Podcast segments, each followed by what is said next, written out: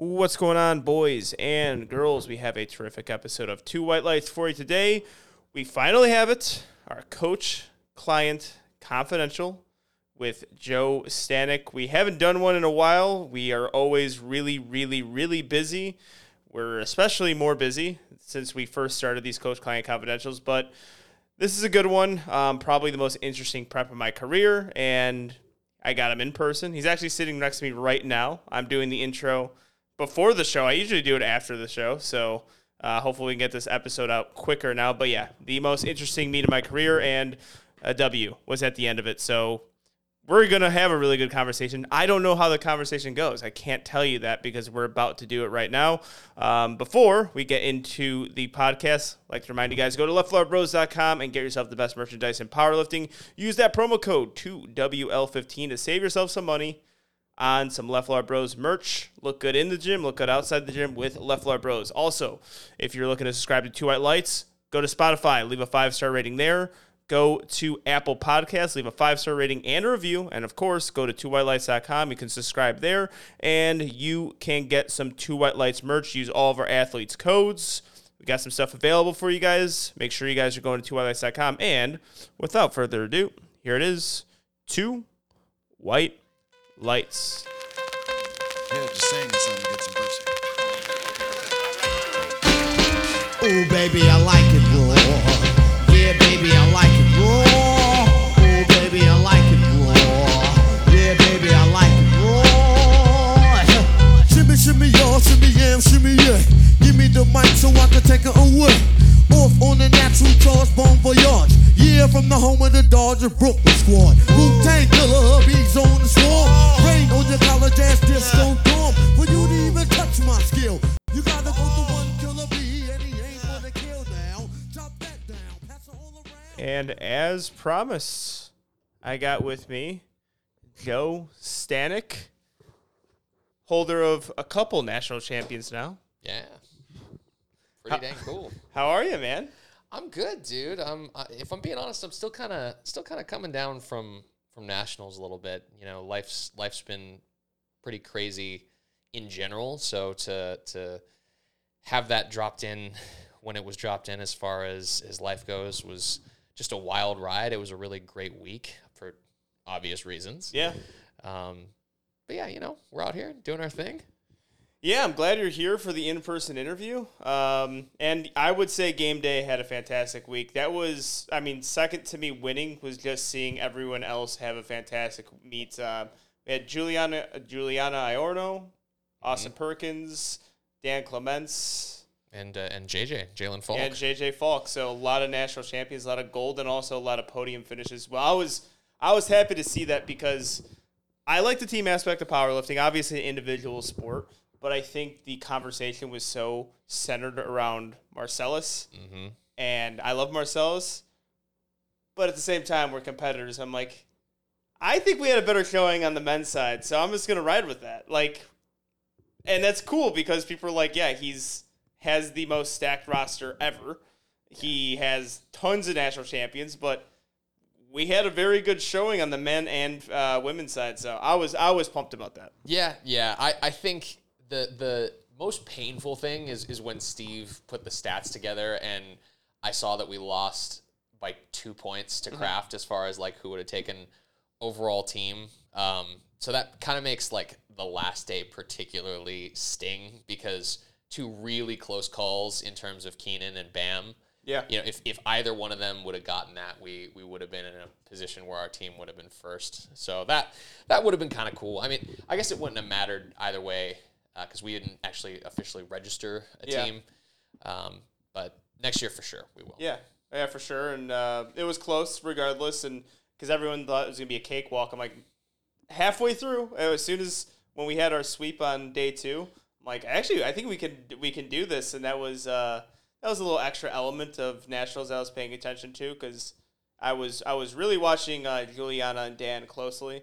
Um, especially Dan, I my my heart was kind of beating out of my chest on his first deadlift, um, and really wanted to see him I'm like, please don't happen again. I think I mentioned on the recap show. I'm like, please don't do it again. But Matt's Matt Matt's guys and girls showed Yeah. out that day. So yeah, great week for game day. Really good to see. Got a lot of good lifters on the come up. But this is Coach Client Confidential with you and I, mm-hmm. where we usually go through the program leading up to nationals, the performance, and then what we're going to do afterwards. And I don't think it's going to be as technical this time, simply due to the fact that I don't know if I can honestly go through our program and have like a summed up conclusion on what we did because it was a mess for a lot of it. Oh yeah. And it was a lot of pivoting, a lot of phone calls, a lot of changing courses. It, it was a lot, so I don't even know how to like go through it in a good timeline. Yeah, I mean, I think so. Obviously, we are technically missing one voice in this Yeah. conversation, and that's Mr. John Song, who I think you and I both have a lot of thanks to give to. We should have flew him out for this for sure. Uh, I if there was if, if there was something to fly him out for, it's this because yeah, he was pretty much spearheading a lot of those conversations. Um, typically, you and I don't have long Zoom conversations about programming. We have like one, Mm-hmm. and then that's about it. This go around, I think we had had about like three, Yeah. three 40 minute Zoom calls, and then John kind of taking the reins on pretty much all of them. hmm So yeah, so for those that aren't familiar with John, um, he's I would say it's fair to say he's kind of one of the go-to guys in in powerlifting rehab these days. Um, so he's uh, a physical therapist and he does some powerlifting coaching uh, himself. And I've actually known him for a, a super long time. Um, I went to school in upstate New York, and so did he. So we've kind of been familiar with each other for a while. I've handled some of his athletes before. Um, and yeah, so I- I think a good place to start, Ange, would probably just be like maybe some background on the injury. Because I, I think that's, I mean, I, I, I think everybody who's listening to this probably knows like you were dealing with something, but a lot of people don't necessarily know like the details of what was going on with your back and you know a lot of stuff like that. So maybe maybe maybe just the background Yeah. on that would be a good place to Well, start. Well, yeah, because I think it was brought up on the Arnold preview show Right. that I was going through some mid back pain, and it was pretty much every squat of that prep hurt uh, for about six weeks, but it was something manageable where I can still squat and still squat heavy weight. It just when I would rack the weight, it would hurt something bad, and then it got better when we tapered off. But I think we were about three weeks in to our post Arnold block, and something happened on that day where it just got tweaked and I couldn't move. I could barely. I mean, when I say I couldn't move, like I legitimately couldn't bend over to pick things up, and it was my mid back. Um, so it wasn't lower back. A lot of people thought it was my lower back. It was my mid back, and getting in the car was painful. Sleeping in bed was painful, um, and that lasted for about a week of just pretty much most movements hurting, and then slowly trying to get back into the gym. And then that's where you saw a lot of that video that I posted was one red one week, two reds another week. Talk to John, seeing how we can change some things. Made a lot of technique changes, um, and during that period, it was like eight weeks, I want to say, of us just getting to like a 430 pound squat, like a 500 pound deadlift. Bench was somewhat okay. I think we could still Yeah, work into off. like a 160 range. Right. Um, it just a lot of strength was lost, and then kind of re getting reacclimating to weights and being like 12 weeks out from competition is where we started to pick up the intensity again. And I think it was clear strength wasn't quite there. I think we still did a good job of really hammering in the accessories because that was one of the big points that John was making was like leg press up to RPE 9 RPE eights. Just keep on doing reps until you hit an eight. We got to really hammer this stuff home because you can't squat as much, and we need that volume. So we got to do that, and we had to uh, put on that, put on some mass, and hopefully uh, didn't lose that much strength in my lower body. But yeah, it took a while. I remember the 300 kilo triple that I did on deadlift felt like an RPE 10, and I'm like, how am I going to win nationals? Right. with this. And I think at that point we just started 12 weeks out, and then I reheard it mm-hmm. just as bad as the first time, and needed more talks on that, more pivoting. I don't know. It felt like even prior to that happening, we had about like two pivots prior because I just wasn't feeling it on my, any of my lifts, and it, it felt like my one rep max was greatly reduced and lost a lot of strength. So Yeah, I mean, there's there's a lot of points that I could hit there in what you just said. I mean, I think the first thing is the original thing that aggravated your back in general was us just trying to kind of pivot your strategy a little bit to be a little bit more peaking friendly. Um, you and I kind of talked um, after the Arnold, and one of the things that we've kind of consistently been having problems with is like your squat will be doing really, really well in training, and then on meet day it's just a little flat. So we had played around with messing around with the week, and one of the things we were trying was like a primary SBD day at the end of the week. And I remember very specifically, I was at high school nationals when that originally that first flare up happened and I remember you texting me and immediately I'm like, "Oh man. It's this is not good." Um, I lost some sleep that night for sure. Uh, but luckily, yeah, through a lot of what you know John brought us through, we were able to make some edits and I- I guess because we always kind of use these shows as a little bit of a way to kind of educate the people that are, are listening a little bit. We one we never really formally established what your back was actually doing. John gave us some theories, but he was like, diagnosis isn't super duper important. It's just a matter of adjusting things and making sure that you know what you're doing is tolerable. And li- like you said, kind of focusing a little bit more on the the, the mass of your muscles and ma- just basically making sure that everything wasn't completely detrained as far as uh, what your body was doing. And that was kind of what the early stages were about was just making sure like you had muscle mass. Like strength technically speaking isn't one quality, it's a combination of several qualities and since we couldn't influence the actual movement part of it under like loads that are actually heavy, the next best thing was do as much as you possibly can and then make sure your muscles are strong. So that's kind of what those initial stages were like. And like you mentioned, I, th- I think the first thing that I kind of was looking over your program and made note of is yeah, we made a lot of changes to your split over that time too. Um, the big thing was we were still kind of trying something where your days were kind of a little bit different from what we've done successfully in the past, um, simply because you're just trying to make it so that it would be a little bit easier for you to peak. Um, and also just to kind of separate the fatigue a little bit so you could recover best. And ultimately, through a little bit of trial and error, we ended up with this split that kind of puts your primary squat at the beginning of the week, which um, we've done before, but I still think is kind of unusual. But that that ended up uh, working best because it gave you the most rest possible. Uh, would you say that it's fair that squat was probably the thing that hurt you the most overall? I, it's hard, it is hard to say um, because I tweaked to doing deadlifts. Right. It was like this original tweak that happened within the same week where I had that main SBD day where it really did me in where I couldn't like move. There was about three days before that where high rep deadlift day just I felt something strange and then it was kind of uncomfortable on bench press. Then it got progressively worse.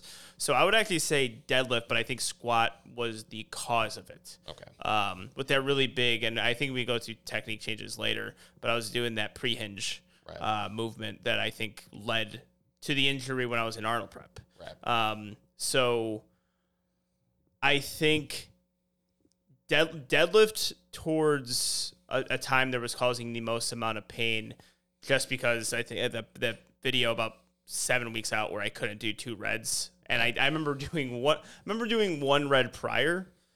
Um, and I never do one red. I never start off with one red, and I did it for five reps, and it was painful. I don't even know why I did two reds after that. It's like, well, let's see how it feels with two reds. And I did one rep, and I'm like, I can't pick this weight up, and just getting into that position was painful. Um, and then that's when things would lock up really bad. It would seize up, and it would take a while for just me to be able to get up at a appropriate speed and move like where I'm not, you know, a 95 year old man with scoliosis. Yeah, I, I mean, I think the the treatment of deads over the course of our prep. Yeah, you're. I mean, you're probably right in that it was the lift. I mean, just think about it. Deadlifts. You know, they involve the back to a certain degree. Yeah, and mid back too. I think the way I was deadlifting, I mean, it could be a combination of those two. I think the way I was deadlifting, if you go back into videos of the Arnold prep, the way I was deadlifting for that was a lot of strain was being put on my mid back. Right. A lot of it. And I think I think that ultimately the reason why we ended up with the split that we did was because of one the prior data that we had, kind of showing that you know the squat towards the beginning of the week can work, but also typically like we would see if you did your heaviest squat and then went to to pull, um, normally those two things would really interact a lot as far as increasing pain outcomes. So the way that we had the split ultimately set up, it kind of separated the heavy squat from heavy deadlift enough that you you weren't getting that irritation. You were actually able to kind of stack the pain free sessions um, over time, and that's luckily what ultimately led to, at least in my opinion, the success of you actually being able to to get to your all time strength levels. Um, but yeah, the the way that this split kind of compares to everything, um, our deadlift days are a little bit closer together, which is something that we can talk about. Um, and your primary deadlift is at the the end of the week, whereas traditionally we've always had it kind of at the beginning of the week. Um, so now it, it's almost kind of reverse of what we've done in the past, where primary deads are at the end of the week and primary squats are at the beginning of the week. Um, and that's that's ultimately the formula that allowed you to train the most pain free, and what we're still kind of running with at this point in time. Um, the other big thing that over the many pivots kind of stayed consistent is we've just kind of avoided high rep stuff on both, whereas we've done that in the past. Um, and, and John's thought on this is just over time, the technical drift that comes along with doing more sets um, is something that was ultimately, you know, irritating your back more and more. And I think that ended up holding true pretty consistently. Like whenever we would try to do something, you know, for more than say, I think the most we did during prep was maybe six reps total. Um, any anything beyond that, and there was a an increased uh, increased likelihood that that set would irritate your back compared to when we did just less reps and, and more sets. Um, and I, I mean, I think that just kind of makes sense in general with, you know, what we've seen with your technique where, you know, sometimes we'll, we'll kind of see at the, the end of your sets, that'll trail off. You know, Yeah. you, you'll, you'll have some kind of technical drift when we get into that, you know, seven plus rep range. So, modifying your training so that we're just never touching that period, I think was was a, a good change and something that ultimately helped with load management too, which is another big kind of paradigm of, of injury management is just making sure that an athlete's actual like load on their body over the weeks and months doesn't get too high. Um, and so I, I think like again, most we really touched on the low body lifts was like five and six reps and um, in some cases, we were doing more sets, like with deadlift in particular. We were doing more sets than squat, which I think is a little bit unusual, but it's something that ended up working out. Um, and ultimately, I, I- think it, it's amazing to me to see the turnaround we had after that second irritation. In about six weeks, we were just back at Well, peak strength. Yeah, that that was that was kind of the key of the entire program, or the entire program going up to it, and it was a lot of changes. Um, as far as programming goes, but also just kind of a mentality thing too. Um, I think it'll be a good time to transition to like that. I think like that is kind of the uh, the main part of a podcast, I guess, like where uh, I, I I would say it's the most interesting was about six weeks out was the uh, the irritation where I wasn't able to do two reds on a deadlift. Um, we tried high bar squatting, and that I mean we're not even mentioning that. I mean we have so many things like we're gonna forget. We tried to high bar squat just for my second squat day, so we can reduce some of the inflammation that possibly happening. I think that actually made it worse because high bar squats start to really really irritate the mid back rib region, where I think low bar just actually felt better. Um, and that day I couldn't do like three reds. I think I did three reds for like four reps and I had the racket and everything stiffened up again. I wasn't able to bench that day. Um, and it was after that week. Like that week had a weekend to kind of recover, wasn't fully recovered on the Monday, and that was a lift where it was my heaviest squat day. We were probably we were hopefully gonna work up to a two seventy to two eighty range. Um, and that was clear was not gonna happen. Like as soon as I started taking that squat. And that workout I it just sticks out to me the most because I had to John was I was constantly messaging John, constantly messaging you, and I'm like, I can do the motion on squats. Ra- unracking is hard. Initially going down to my squat is hard. and then re-racking it is hard. But I think the most pain I feel is when I sit down and I get up and I take off my belt. And then John was like, "Okay, well, try not to sit down. Don't take off your belt the entire time, and don't put your head down. Like when you look at your phone, just lift your phone up. Or I think you said lift your phone up where it's facing your face, and don't look down at your phone." So the entire squat workout, I didn't sit down. I did. I try not to move my head at all. I try not to bend over to pick anything up. I was just sitting straight the entire time, changing the weights. That was painful, and I'm like, I don't know if this is sustainable. I don't know if I can go about life just never taking off this belt and not bending over to pick things up. And I was able to squat 260. I was able to do my back off sets. Everything hurt, and I but I still didn't sit down, didn't put my head down, didn't put my head up, just kept everything neutral. And when I was done with the last set, I took off my belt, and then everything after that hurt, and I couldn't even get on the bench. Um, I tried to put my feet down to get leg drive, and I couldn't do it. Like I was completely flat back on my bench, and I'm like, I I don't know if I could bench today. And we made the change that week of starting off with bench and then going to the other movements, which helped, I think. Um, well, yeah, that was another. That's a big programming thing. Up until I think that final week, Yep. we always bench prior to squat and deadlift. Like no matter what, we would always bench press just because we were seeing actually good. Which is the most ironic thing because that was the lift that failed us on meet day, and we're seeing the most progress on bench. I think. I think the confidence was never higher, and it was obviously the biggest concern was squat and deadlift. Like, Right. can I squat and deadlift to these guys? Because actually, if we could take this bench in there, we'll be in pretty good shape. Yeah. If we can have squat and deadlift uh, round us out, and yeah, of course, it didn't work out that way. But we'll um, talk about that. Yeah, well, yeah, we'll get to that one. And then I, I, I go through a week of training. I think that's when we incorporated those full resets, mm-hmm. which helped, I think. And but that that deadlift session was really rough. There was points where I couldn't I couldn't budge like three reds, and then I was able to go back and do it and hit three reds again. Same thing. Don't take off the belt. Don't sit down. Stay everything. Keep everything neutral. Be slow with everything. Be really deliberate. And within that week, I had a bachelor party. And I had to go to Canada. the, the, this story is just gonna amaze people. I mean, honestly, when you like when you told me about that, I- obviously I'm not gonna be like you have to skip it, but in my, in the back of my head, I'm like, oh man, travel, you know, drinking, like this this is Yeah. like I we're mean, already it's- it's we're all the worst things. Yeah, exactly. We're all we're already in the in the soup as far as like you feeling terrible, training just being inconsistent. I'm like, oh, this is only gonna make things worse. And then Yeah, yeah. So that that, that week was was it, pivotal. Um, and it was funny because I had a conversation with Petrie like right before I did it because I was like, this is this is bad timing, and this is my and I'm this is my brother's wedding. This is my brother's bachelor party, which I'm best man to, so I have to go.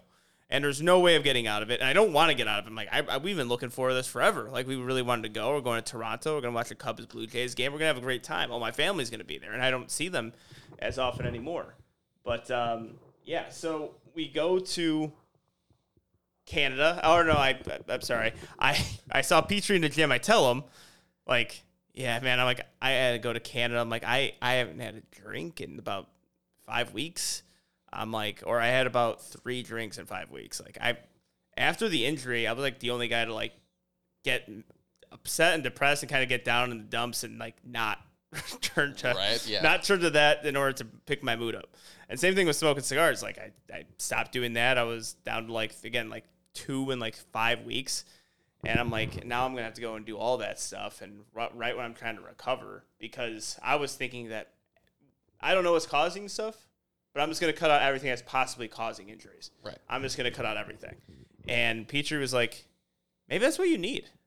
Maybe you just got to go back and do that stuff. Maybe you just you're gonna have a fun weekend and you'll be fine. And I just thought I'm like, what a, what a load of shit. He just he, he just he's just telling me to make me feel better because he's a nice guy and he sees how like depressed I am and me kind of talking to him at that moment like, dude, if this doesn't get better within this week, I'm dropping out because I don't know if I can total 800 kilos. And if I can't total 800 kilos, I'm you know I'm not even I shouldn't even be in prime time. Right. And I was just at that point like, I I shouldn't even be on the same stage as prime time. I'm probably gonna get like 14th or 15th. So, is it gonna be worth being in pain and getting not even close to a podium finish? And it was in, within that moment where I was like, just don't even focus on winning because I think for the for the longest time, I was going, if I can't do this, if I can't do this weight, I'm not gonna win. Right. And I think that mentality was setting me back, where then I turned it into do what you can to compete Right. first. And then after that, do what you can to compete for the top five. And then after that, if you can get within the top three, you have a chance to win. Right. So it was kind of this breakdown of things. And also within that week, you gave a very good motivational talk to me, um, which I think is the first time you've actually kind of yelled at me Yeah. in our in our entire coaching relationship. I don't think you've reprimanded me for pretty much anything. Um, I was really pissed off about that deadlift day. I felt I'm like I'm the weakest guy not only in my weight class but in this gym right now. right. Like I I'm like the weakest guy and probably like the third strongest woman in this gym because I can't I can't deadlift 275 yeah. uh, ki- pounds, not kilos. Yeah, yeah, I can't. yeah, I can't deadlift uh, two two reds. And I'm and I told you, I'm like, this is embarrassing. And when I said it was embarrassing, you got to a voice memo, and you pretty much just told me one to suck it up, essentially. Just suck it up. It's like this happens, but you can't go into a meet thinking that you're an embarrassment, and you can't be this caliber of a lifter thinking you're an embarrassment because you are one of the best lifters in the world.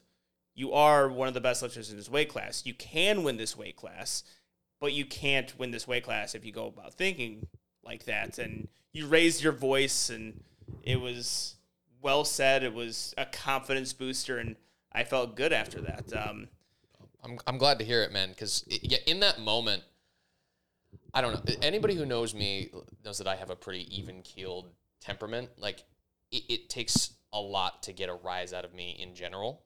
Um, and it, it was just one of those moments where like all of the the frustration that I was feeling with everything that was going on just kind of kind of came out. Like I, I don't know. I'm very I'm a very stubborn person, and it takes a ton for me to like truly give up on something. Um, and so, not that you were actually saying that, but the things that you were saying made me go, okay, mentally he's he's given up. He like he needs he needs some strong words in that case. And yeah, I just kind of I just kind of let it flow. Like I I said, you are Angelo Fortino, one of the strongest lifters in the world, and you need to act like it. And uh, I don't know. I'm I'm glad I'm glad that it it really like spoke to you yeah, because I, I felt like you definitely needed it. Well, yeah, and that that was the moment where I'm like, just go and compete. Like, get yourself healthy to compete because it's nationals, a meet that you love. You're in prime time, thing that you wanted to do since you know you saw it in 2019, and you're one of the kind of the headliners of uh, prime time. It's like you're a contender. It's like you can't really miss this opportunity. So do what you can to get healthy and do what you can just to compete. If you don't win, well, you never won before, so it's not like you're missing out on anything. Right. Um, and yeah, and that is the change of mentality happened within that week. Petrie telling me he's like, hey, go to Canada and have fun, and do what you always do. Do it like because he's like you, like you do that. You've done that before. Like you've done that for past comps where you did it really well. So maybe it'll work this time. And um, went to Make Your Mark Fitness on one day, and that first workout in Toronto was not great. It was pretty painful still. Uh, It took me a while to get through my squats. Took me a while to get through my bench. Accessories happened at a horrible capacity, and I didn't care because immediately after I was just excited to get the workout done so I can go to the Airbnb and hang out with my family. And we went out, went to get some Italian food, really good Italian food in Toronto, uh, big Italian population. Came back to the house. We were playing drinking games. We were playing three man. We were playing 81. We were playing cards. We were, you know, throwing around drinks the entire night, smoking cigars. I get to bed about 2 a.m., 3 a.m. I wake up at about 6 a.m., 7 a.m. to go and work out. And I felt fine. I felt it was a little still good amount of pain, but I felt the same as I did the day before. Which, like, okay, well, we're gonna see. We're gonna see what happens. Like, at least th- things are getting worse, and I don't feel too fatigued. I I don't feel, you know, poorly or anything. And hit my bench. Of course, bench has been decent, so I wasn't really concerned about bench. My deadlift that day on the program, I think it was anything over 300 kilos or 300 kilos to 310 was the top single. And I'm like, we'll see. You know, if I can get 300 kilos today, I'm to be very, very, very, very happy with myself because that means we can take that and push it next week. Um, and change my setup just a little bit where I didn't do the, I don't even know how to describe it on a podcast where I put my arms out I would just kind of hip hinge into my deadlift, and that was it. Keep mm-hmm. my head straight, don't look down. Did two reds, hurt. Did three reds, hurt the same. Did four reds, hurt the same. And I'm like, it's not getting worse. Like the, the pain's actually relatively consistent, but I can maintain my position. There's nothing that's really causing my deadlift to, to falter right now. And put on five reds, deadlift stayed the same, or the, the pain stayed the same. And after that, I'm like, this is actually good. I'm like, we're, we're, we're in the clear here because nothing is getting worse. And I'm at six reds. I, the heaviest I done did that week was like, I think it might have been 260. Yes. I So, I yeah. have it right here. You did Yeah, 260. it might have been 260, and that was incredibly painful. So the fact that we're at a red and it was less painful, I'm like, okay, this is a good sign. And um, I threw on 300. I'm like, okay, might as well just take that big jump all the way to 300. I did it, felt the same thing as 606. So I'm like, okay, we're going 310 now. And um, the people in the gym, the you know the the owners of Make Your Mark Fitness, they were they were giving me some good words of encouragement too. It was just a cool atmosphere. It was just two, three of us just in the gym and um, two powerlifting strangers, I guess, or three powerlifting strangers kind of hanging out. But Bars universal language. yeah, man. and they, um, I mean, they, they eh, they were awesome the entire time. But it was like funny when you go into a powerlifting gym, you just it feels like you know the person even though you don't. We never had a conversation on social media. They know some things about me. I kind of knew some things about them. And yeah, it was like we can talk about the same things and not be lost because that's how powerlifting works, especially on Instagram. And when you get into the gym, I hit 310 and it felt fine. And I was I was probably the most happy I've ever been in prep. Easily. You smiled more this prep than I think I've ever seen you Yeah. smile, even just in real life. Yeah, that was yeah, that was I the the joy I felt in that moment for hitting 310. I couldn't have been more elated. I couldn't have been happier.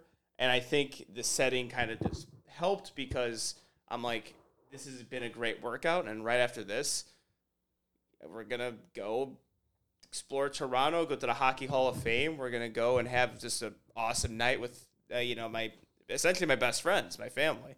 And I was kind of over the moon at that point and you know, flying back to Houston that Monday, squats, I was able to take 600 and things just things were on the uptick. Pain started to go away slowly. All the technique changes John were telling me started to click a little bit more.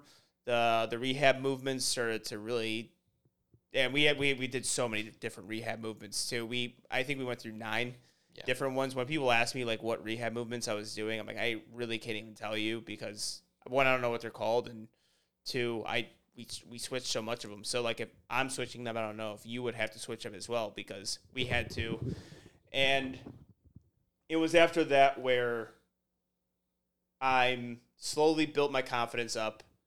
I was already felt like I won like four three weeks out, even though I didn't step on the platform because I'm like if I get to compete, if I get to go to the top three, if I just go and put myself in a battle, that's a victory Right. because I was thinking about dropping out of the meet three weeks ago, and now I am just happier to hit weight again. And tell you what, I'm never going to be the neurotic, stubborn guy for overshooting an RPE eight anymore. like where I would get pissed off and throw my belt and get pissed off and you know, have that that glare on me and somebody compliments me and I'm like, eh, I don't want to hear it.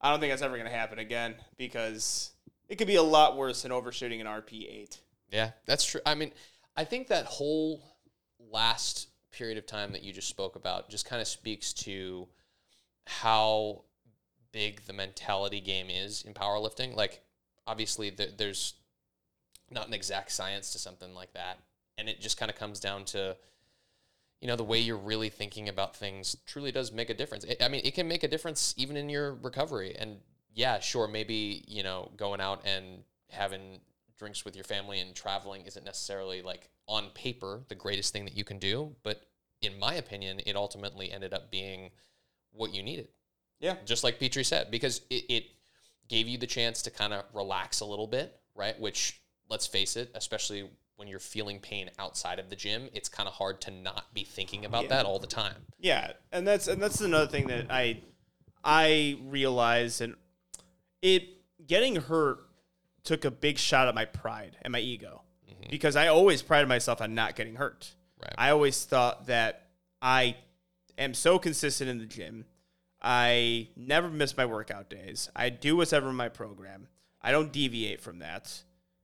I and I see a lot of other lifters get hurt, and I'm and good lifters get hurt. And I'm, I'm I've never really had a setback, and I've been in this sport for a long time. This is my seventh year powerlifting, and I can't think of a major setback that I had. I don't even know if I had minor setbacks. And when I when that did happen, it took just a shot of my ego, shot my pride of like, oh, maybe I maybe I'm not as good as I thought. And and then with that too, you have that going on in your head, but then also you go into the gym and not like it. Yeah. And I know people always say, you know, you're supposed to enjoy going to the gym. And I totally agree. I do enjoy going to the gym. But you can't tell me that people enjoy going to the gym when they're constantly in pain and everything they do in the gym is painful and you can't hit the numbers that you want to hit. You can't even really progress. You have to do this really slow progression block up to somewhere close to your one rep max, and even that's painful. Then you get hurt again, and going into the gym is painful. Then you leave the gym and you feel the pain. That's not enjoyable. You, I don't know a person in the world who enjoys that, and I definitely didn't. So I was the entire time like I want to be healthy again, just so I can lift weights, and I don't care if I take a little bit off my squat and deadlift if that has to happen. I just want to enjoy going to the gym again because I did not enjoy it. I that was the only time throughout my powerlifting career where I was at work and I was not looking forward to going to the gym. I was actually kind of dreading it because I know more pain's going to happen if that happens. Yeah, I mean, I think I don't know. Just to just speak for some some personal experience here, um, at least in my much more mediocre powerlifting career compared to yours. Uh, like I had a lot of problems with my knees over the years, and that definitely made it super hard to to get into the gym and be excited about what I was doing.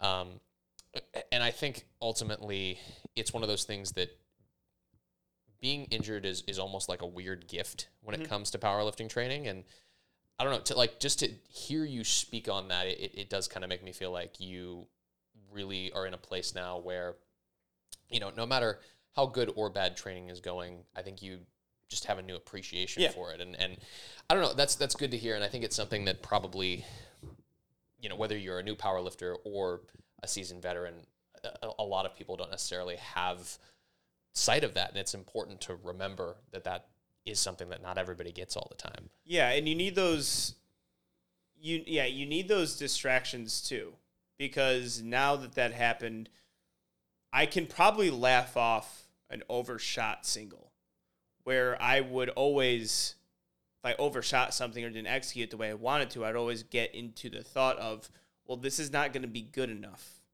to win your weight class and accomplish your ultimate goal that your ultimate goal, which I'm getting closer to.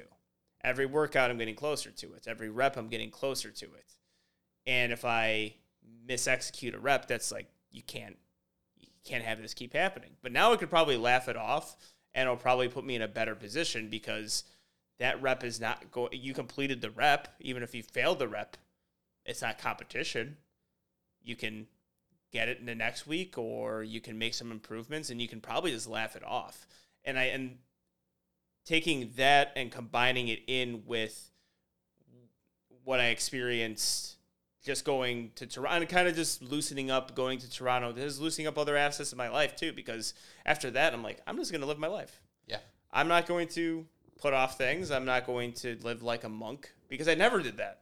Right. I never really did that anyway. So stop thinking that you need to do that. And when I gave myself a little bit more distractions, because I wasn't thinking about powerlifting at all throughout the weekend. I hit my list. I was incredibly happy. Met some great people at Make Your Mark Fitness. If you guys are in Toronto, make sure you guys go to that gym. Um, and then after that, it was no powerlifting talk at all. We went to the Hockey Hall of Fame. We went to a bunch of uh, bars in Toronto. We went to the Cubs Blue Jays game, and powerlifting wasn't a discussion. Yeah. It was nothing I was thinking about, and I think I kind of needed that because I was so hyper focused on this is the goal. 28 or 2021 you got third. 2022 you got second. The goal now is first. You have to get first. And I think that I, I don't want to call it a try hard mentality, but I think I got a I I never did that. I Right. never had that. I was always just happy to be there, and I think I just still got to make continue that mentality, and s- that actually helps my competitiveness. I agree. If I'm just a little less cerebral about things. Yeah, I mean, I think let's you know let's be straight. You you've kind of always been somebody that you're you're looking at a lot of the the little things. You know, like when we talk back and forth about your lifts, like oftentimes you know you'll point out certain things and not always be the happiest with them. At least you know you you used to be that way, and I, I think at this point you, for the most part, are, are you know a little bit more analytical rather than just being like attached to something that doesn't necessarily mean that it's a, a bad lift. Um, and I think that this prep has kind of kind of taught you that, and I'm I'm really happy about it. But yeah, I, I think just to speak to like a larger concept, I, I think what you're talking about here makes well should make anybody more competitive, right? Like when powerlifting is your whole life and that thing is not going good, your whole life is going to feel terrible and it's just going to be one endless cycle of powerlifting's not going good, life is not good, powerlifting's not going good, life is not good. Um, whereas now, I, I think you know the importance of separation as far as your life from powerlifting, um, and I think that that, as you said, is going to make you a better competitor. I think more importantly too, it's going to put you in a better position going into competitions because you're going to be less worried about winning and more so about just being in the best position to execute. And ultimately, I, I do think that's what won. I mean, it, it's not even a think; it is what won the meet for you. Was Yeah. was being in the best possible position to execute, and honestly, not even just not being so emotionally attached to that end result. Yeah. Um, which I mean, again, something that that's not a new concept. You know, a lot of people know that powerlifting isn't necessarily who is the strongest on the day; it's who executes. Um, but I, I think this is a perfect example.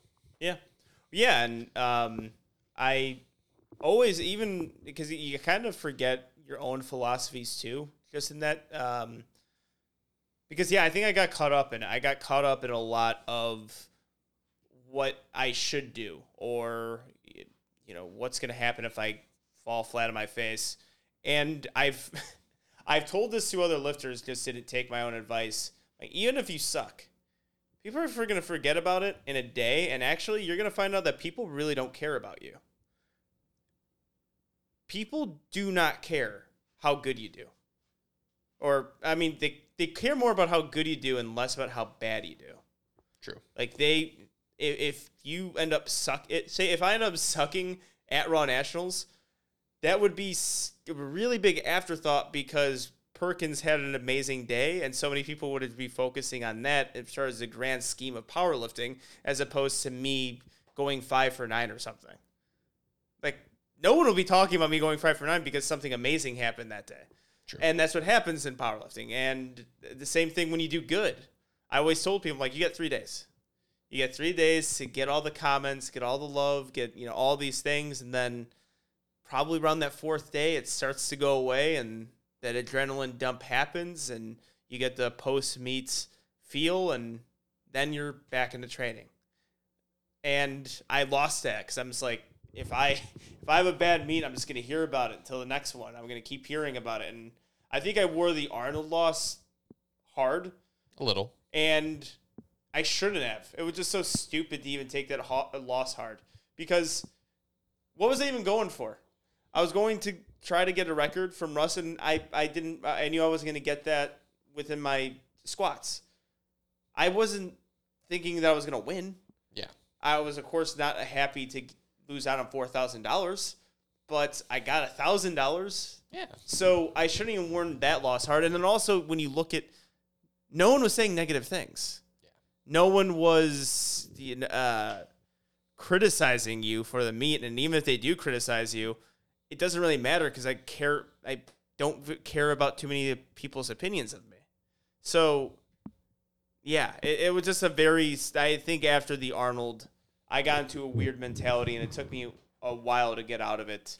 And uh, I think, yeah, the injury might have actually helped me get out of that because I think that uh, that mindset going into preps is going to help, especially now that I'm, you know, in in my 30s Yeah. and it's going to slowly get getting harder.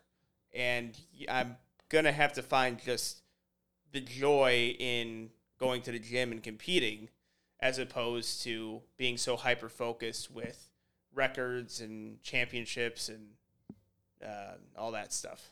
Yeah, I mean, I, I will say, statistically speaking, most male powerlifters uh, do peak like closer to their mid thirties than their early thirties. If you look at the statistics of like all the Open IPF World Champions or Open USAPL National Champions, on average, I, I believe peak age is about thirty four. So, you know, we got we got a long time before we really need to worry about that. But again, I, I, I do think that's a good place to to to come from when it comes to every prep that you do from now until you're no longer able to touch a barbell.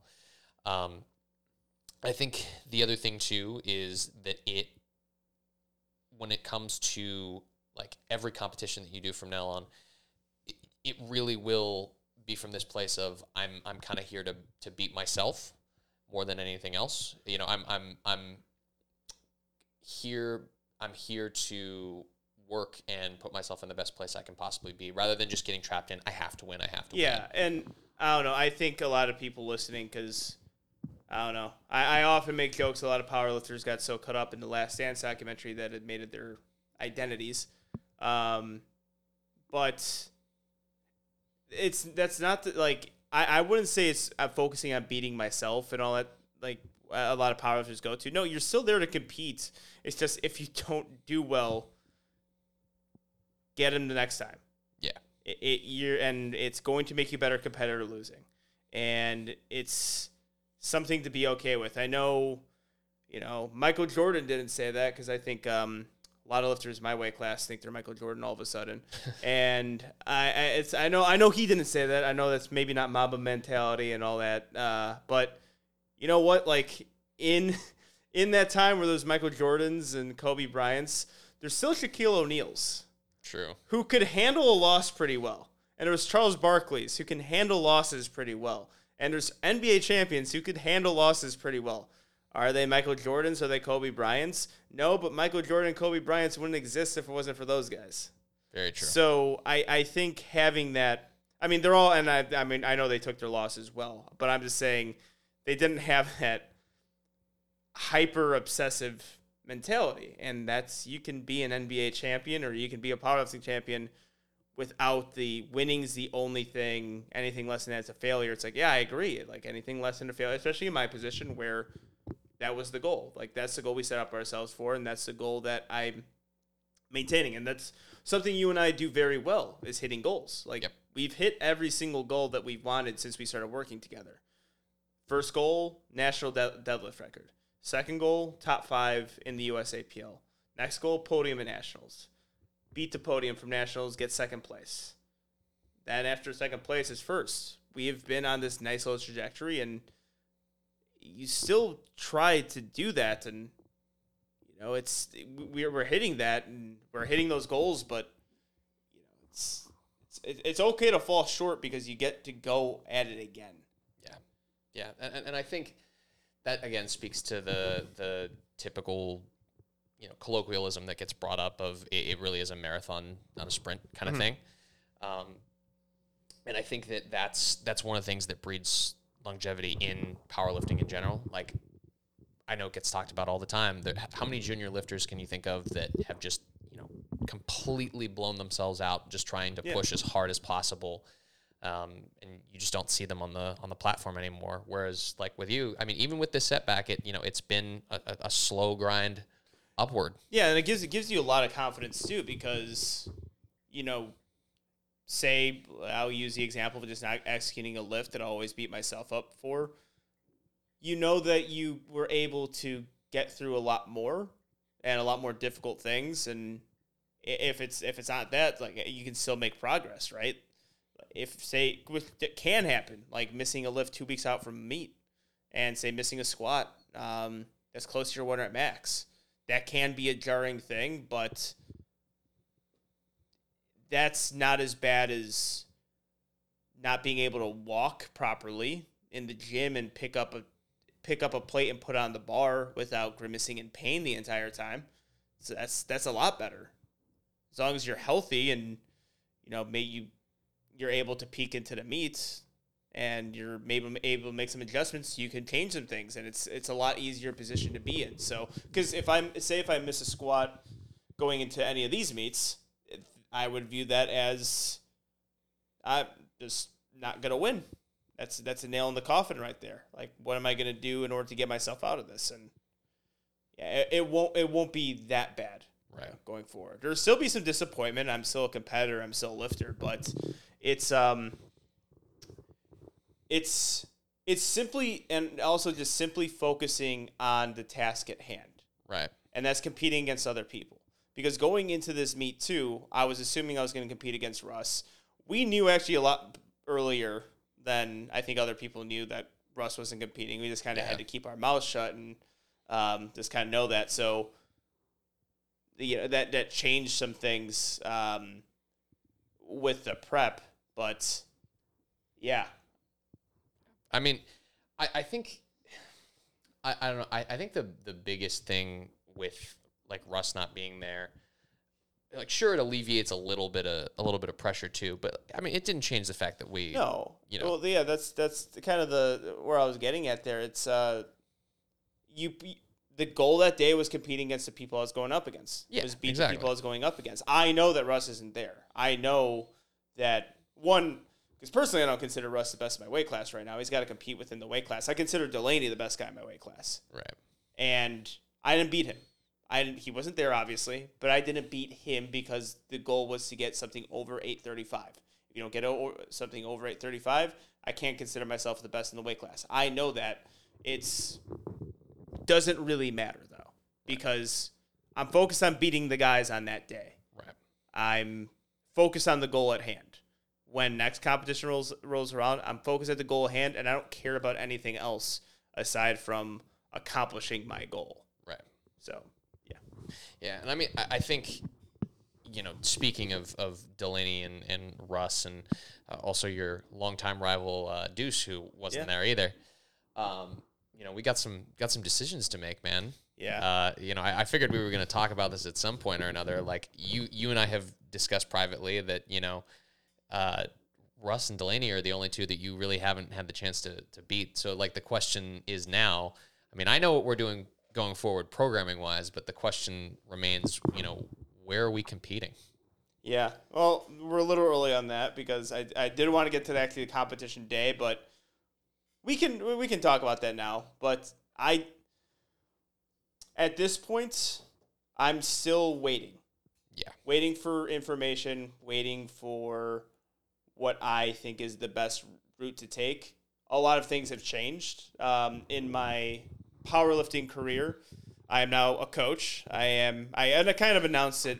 I didn't mean to with my interview with uh, Devin Williams, but yeah, I coached the uh, high school powerlifting team, and we started actually the high school powerlifting team. It did not exist prior. Now it exists. Um, yeah, fighter powerlifters. We are full and we're fully into it. And now, of course, I put myself up for Article 14, which is awesome because USAPL, Powerlifting America. Granted, you can go kind of either way. Personally, I think USAPL is a better route for po- high school powerlifters. With. And within Texas and Houston, there's a lot more meets for them to do, a lot more opportunities.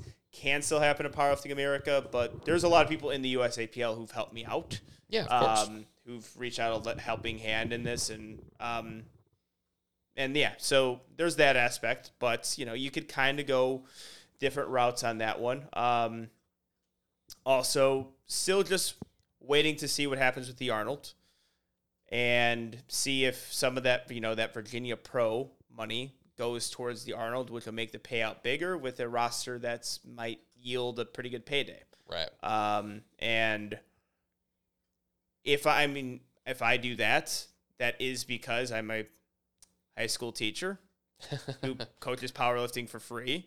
Uh, I think somebody made a funny, asked me a funny question. Like, if they gave you a ten dollar an hour raise at your school, would you also teach and be a powerlifting coach? I'm like, huh. I'm like, well, that wasn't even an option. I do that for free, but that sounds pretty awesome to get a raise on top of that. So the answer would obviously be yes, but that's not happening. So you're just you're doing that as part for free, and I don't know about anyone else, but ten thousand dollars plus I could always use. Oh yeah. I could always take ten thousand dollars. Um, Who wouldn't? yeah, exactly. So there is that to think about. Um, it's, but you have to wait and see because if they make an announcement, then you have a bunch of people like, no, I'm going to stay in the USAPL, which is a lot of guys who should stay in the USAPL. Agreed. And I think that payday is going to be nice, and I think that competition is going to be nice for them. And going to Powerlifting America is just you're really competing for nationals, and it's, it's good to follow your goals, good to follow your passions, and that's kind of the dichotomy I'm at right now too. I mean, I I totally understand, but um, yeah, ten ten thousand dollars plus, maybe more than that, is good. And um, I never had those big paydays like Petrie and Ashton and Perk uh, and Bob and a lot of those guys who are moving over. Like I haven't had that that payday, so I could understand their part, but I, I think other lifters will gain some sort of interest in staying in the USAPL if the payouts got larger and there there's possibilities of that happening. Right. Um, but at the same time, ten thousand dollars plus should be definitive, especially if I'm thinking about my powerlifting career, where I always thought that I would never get paid Right. because I'm not on the untested side. Now we're deal where we have stuff on the tested side that's I think better I, I would argue better. than, yeah. than the than the untested side as far as payouts go, and that's and people are opting not to take it, which is crazy. That's that's actually a great sign for the sport. I always found it funny because we actually have that now that people were clamoring about like 2018 and 2019 that well why don't you go to the USPA at least they pay their athletes I'm like yeah why don't they when, when I was an idiot and thought that they paid everyone when really it was just John Haack getting paid the entire time uh, because he would win all the competitions. Literally. So, yeah, so it was it was like five people getting paid, uh, and everyone in the USPA were like, "Yeah, we all get paid." Like, no, you don't. only only five dudes and five girls really get paid uh, for competing, and the competition is in Powerlifting America, and Delaney and Russ are the only two guys that I've gone head to head against who I have never beat and it cool. It's cool to say because they're both world champions, and those are really the only two guys in the world who I faced straight up head to head, and I have not beat them. And I really want to do that. I really would like to beat them because beating them means for a time period I'm the best in the world. I know it's not at IPF Worlds, but I can call myself and I can be the best lifter of all time, uh, total wise, if I beat those guys, if they push me to that, and I'm able to best them on that day. That can happen. And that's been my goal in powerlifting since I got started. If you guys want to go back to a Two White Lights episode, that was my goal, was to be, even if it's for one day, the best lifter in my weight class in the world. It can be broken the next day. that or win IPF Worlds because I think that kind of goes hand in hand, depending on who's competing though. Right. Um, similar to this Nationals, right? It was a great win, but that's my goal. So it's um, something that I'm still waiting because I think powerlifters are a little bit knee jerk and they they react really quickly to things. I don't want to be one of those guys, so still waiting. If I when I decide to do it, I'm gonna sign up for a meet, and you will see what meet that is, and you'll know what federation that I'm gonna compete in. So, yeah, and also I want to say Powerlifting America or USAPL um, hasn't treated me like a prized free agent just yet. So I have been yet to be flown out for a steak dinner. Um, yet to be you know Are you still a weekend followed? in Vegas. I just know. I'm just saying. I haven't. I haven't been treated like a free agent, and I, so I said on Two White Lights that after nationals, I'm a free agent, and no one has really offered to sweeten the pot a little bit. So As as long as they both follow you, man. Yeah. well, yeah, yeah, oh yeah. Power, power. Yeah, that that would be my first sign of interest from Powerlifting America if they follow me after this episode. There we go. Yeah, so that would not that's not a commitment from me, but it's something that's going to sweeten the pot a little bit. And then yeah, and then also just the and there is one more thing with USAPL. I just like the USAPL. I know we criticize them a lot. And I know I don't see eye to eye with a lot of people who are in leadership, but there's a lot of people because I have a respect for all of them Sure. because that's that's one thing that I think people forget. I have a great respect for everyone in the USAPL because they do in some capacity, some more than others. Some do an amazing job of this. They try to make the sport go, and they try to make the sport compete uh, an avenue where you can compete at a really high level and at a really fun level. And I have a great relationship with a lot of people in the USAPL. Some of my favorite people are in the USAPL who are referees, national referees, who you know I see them every single time I see them. We have great conversations, um, and that's really and that does fall line with everyone in the USAPL. With Powerlifting America, I'm sure they do have great people there. I just don't know them as well. So it is kind of a just a thing that I do have my friends in the USAPL as well. And I think I think for my part on on this man, it's going to come down to you know whatever your goals are, are my goals. You know, and I'll, and I'll support you anywhere. Um, if it does happen to be in powerlifting America, it might have to be uh, out in the audience with a whiteboard, but or you know maybe a, a microphone in my ear. I'll be holding up the the playbook covering my mouth. Yeah. Um, but whatever whatever it ends up being, man, is is I'll uh, I'll definitely just you know prepare you as as I as I always do. Yeah, uh, well, and the good thing is, what Arnold is a week before Powerlifting American Nationals, so it's not like I I have to really make that decision now. Um, but there is a point where I where I do like invites are probably gonna start going out for Arnold. Um, there's gonna be a limited amount of time to compete in Powerlifting America just within our area, I guess, because it's not like they have. Houston has, I think, a meet a month almost going to, um, going to the Arnold. If I'm yeah, I think so. If I'm So, and then in Texas in general, like you're gonna have meets yeah, they can compete in, but Powerlifting America is just not quite there. I know they're having and they have that meet in November, um, which we're looking at maybe hosting one in January at game day. I, I- I won't confirm that, but there's a, a chance we may have one then. yeah. So yeah, so there's there's a there's a lot of possibilities that can happen with this. So just gonna be just gonna play the waiting game. Yeah. Um, if I stay in the USAPL, it's going to be out of my my respect for a lot of the lifters and a lot of people in USAPL. Also, USAPL Illinois has been just doing so good, and I'm so happy to see that. And the year that they really seem to figure everything out, it's like I go to another federation, so that'll suck. So there's just a lot of things in USAPL that I really like right now, um, in spite of a lot of people being very pessimistic of the USAPL.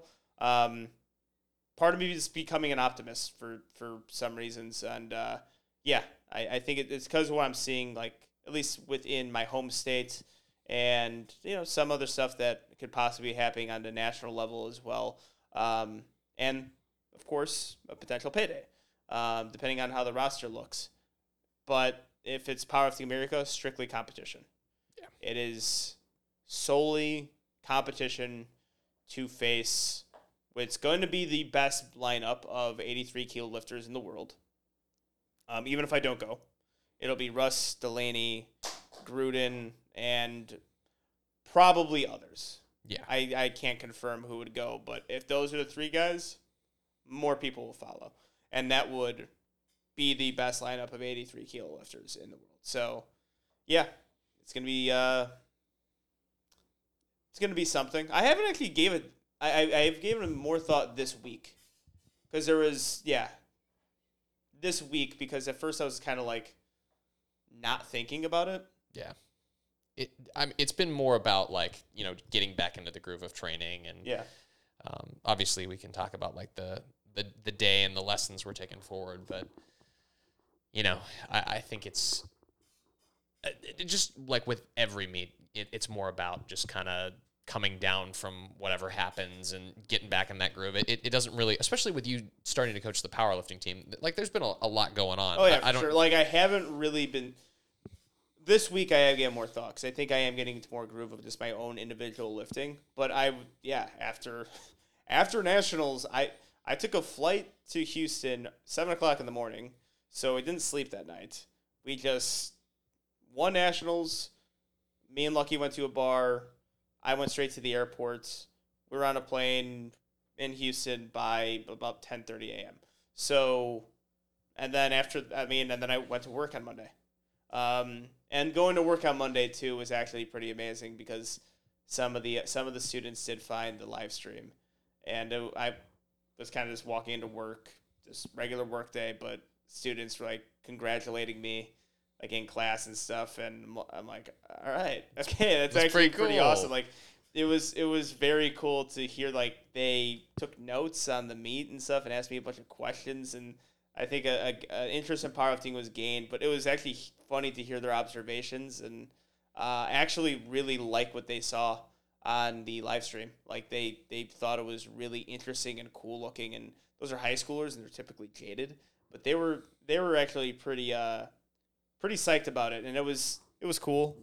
Um, it, it was it was cool to hear that, and it made me much happier to really do the powerlifting team now, which we're, we're having our practices before school. We're, we're at Ironside Gym in the morning. Got to thank Rubio for that. He's like a lifesaver.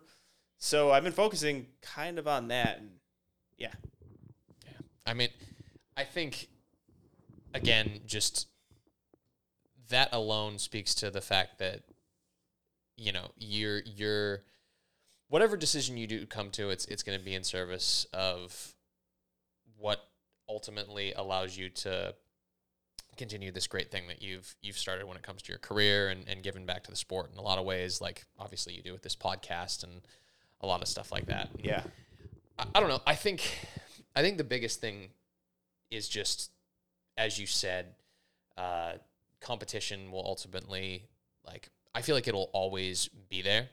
yeah. You know? Um, so it, it's just a matter of, of going where that competition is for you. And uh, I don't know. I, I mean, I, I don't want to harp on that idea too long because I think you said it perfectly yourself. But Yeah. Well, I just got to look at it as it's a win win no matter what. exactly. I can't go in it with regrets. Like it's a win-win. People are in your ear, like, and they kind of say contrasting things. Like, well, you know, the USAPL will always be there. I'm like, well, not if you don't get rid of Article 14. Like, then I have to. That that's one of the because I I heard. I, I heard another podcast that does a used cars pitch for the IPF, uh, seemingly every episode. But I'm joking, Ryan. You can you can say what you want.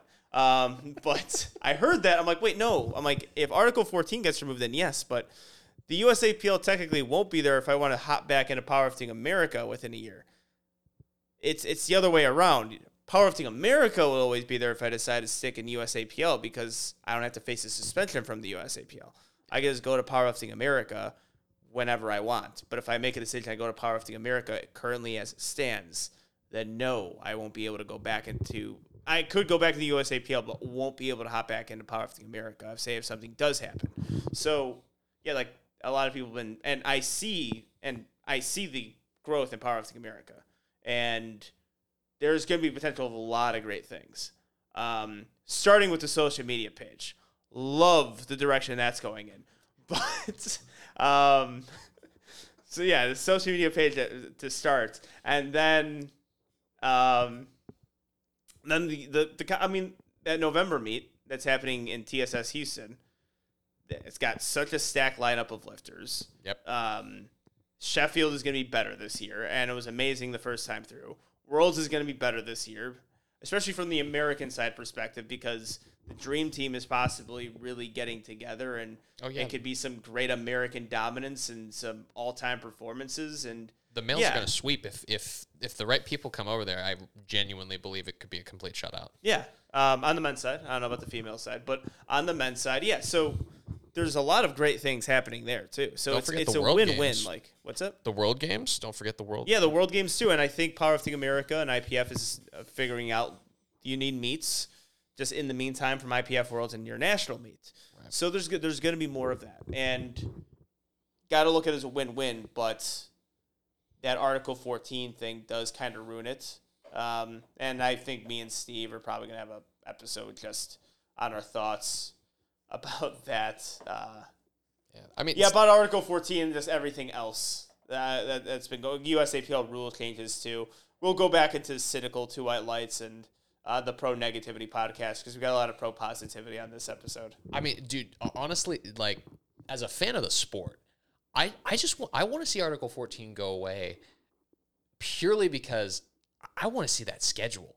You know, like I, I want to see the lifters doing all these competitions because I think it would be the craziest competitive season of all time. Yeah, and well, it'll personally, I think it might be turned a little messy, but but here's my thing that I'm going like going back to: if Article 14 is removed, then why have the split between the USAPL and IPF? yeah. because then it just makes yeah. but it actually might be a better thing on top of that because it if you get rid of article 14 i think it does acknowledges some of the stupidity from the ipf and they have to kind of like, yeah it's dumb we're allowing more people to compete but then you acknowledge that okay you can freely compete in the usapl and the only reason why there's been a separation between the two has been because of drug testing on the local level had to be what was it? I already forgot. Even though it's we only thing we talk WADA about percent basically. WADA compliance or Yeah. something. But if you have that, then can't you be hundred percent WADA compliant while having a pool of lifters? In like, and that I think was what the USAPL proposed. And then if you say no to that, it's like, okay, then that's kind of weird because now you're getting mad about these drug tests from the local level just to make sure people on steroids aren't going to these local meets if you're the only game in town. I don't know. It that's that's where I'm like yeah. Article 14 should go away, but then it acknowledges how stupid Article 14 is and how stupid this split has been. If you get rid of all of that, then it's just then it acknowledges a lot of um, idiocy in the sport. But we're a we're an infant sport, I think, and there's going to be a lot of idiocies. Uh, Yeah. babies aren't very smart; they're actually kind of stupid. Believe it or not. yeah, they're actually kind of dumb. Um, I think, with all that said, I think this would be a, a good time to kind of go through, you know, meet day just a little bit. Yeah. Maybe maybe kind of give a little bit of insight into ultimately what did end up kind of working a little bit and how we went about each attempt and Yeah. what we learned going forward. Yeah, for sure. Um, well, one, I think the start is that was my first legitimate weight cut, and I think it couldn't have gone any better. It was just a really smooth weight cut. I felt no. I I was scared to do it because I just didn't know how my body would react to it, and I don't. I don't know. I think you just see and hear things from weight cuts, and I think it's typically from people who make bigger weight cuts. And I was like, okay, I, like I, I think my strength number is going to drop and it didn't feel like I did anything. Yeah, I mean, so I, I think your weight cut.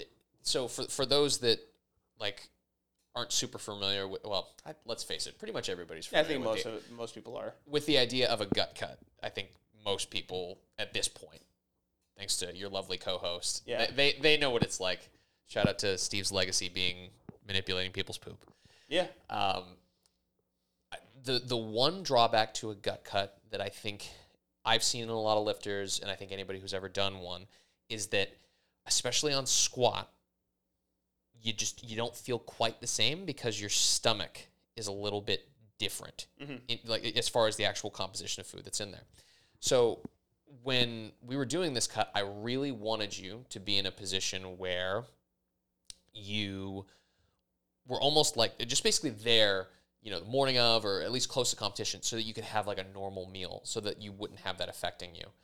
Um, and it didn't exactly work out that way, uh, only because we were just kind of paranoid with the scale. Yeah. Which that was a whole that was just a whole thing for a lot of people. Like the check scale didn't necessarily match up, and just a bunch of different. I also think my scale just sucks. I think if we get a better scale, it might help us a little bit because it was giving me different reads. Yeah. It wasn't consistent with the reads it was giving me. But at the same time, that day, like you wanted me to have a meal, I was so I was feeling so much better though comparatively to the Arnold. Yeah. Where we had to cut out food, like or whatever. We stopped eating at like eight o'clock or something, and then we had to weigh in at four, and I couldn't really eat or drink anything. The drinking part's big, and I think I was like a liter in to Pedialyte Yep. and almost like another liter in water.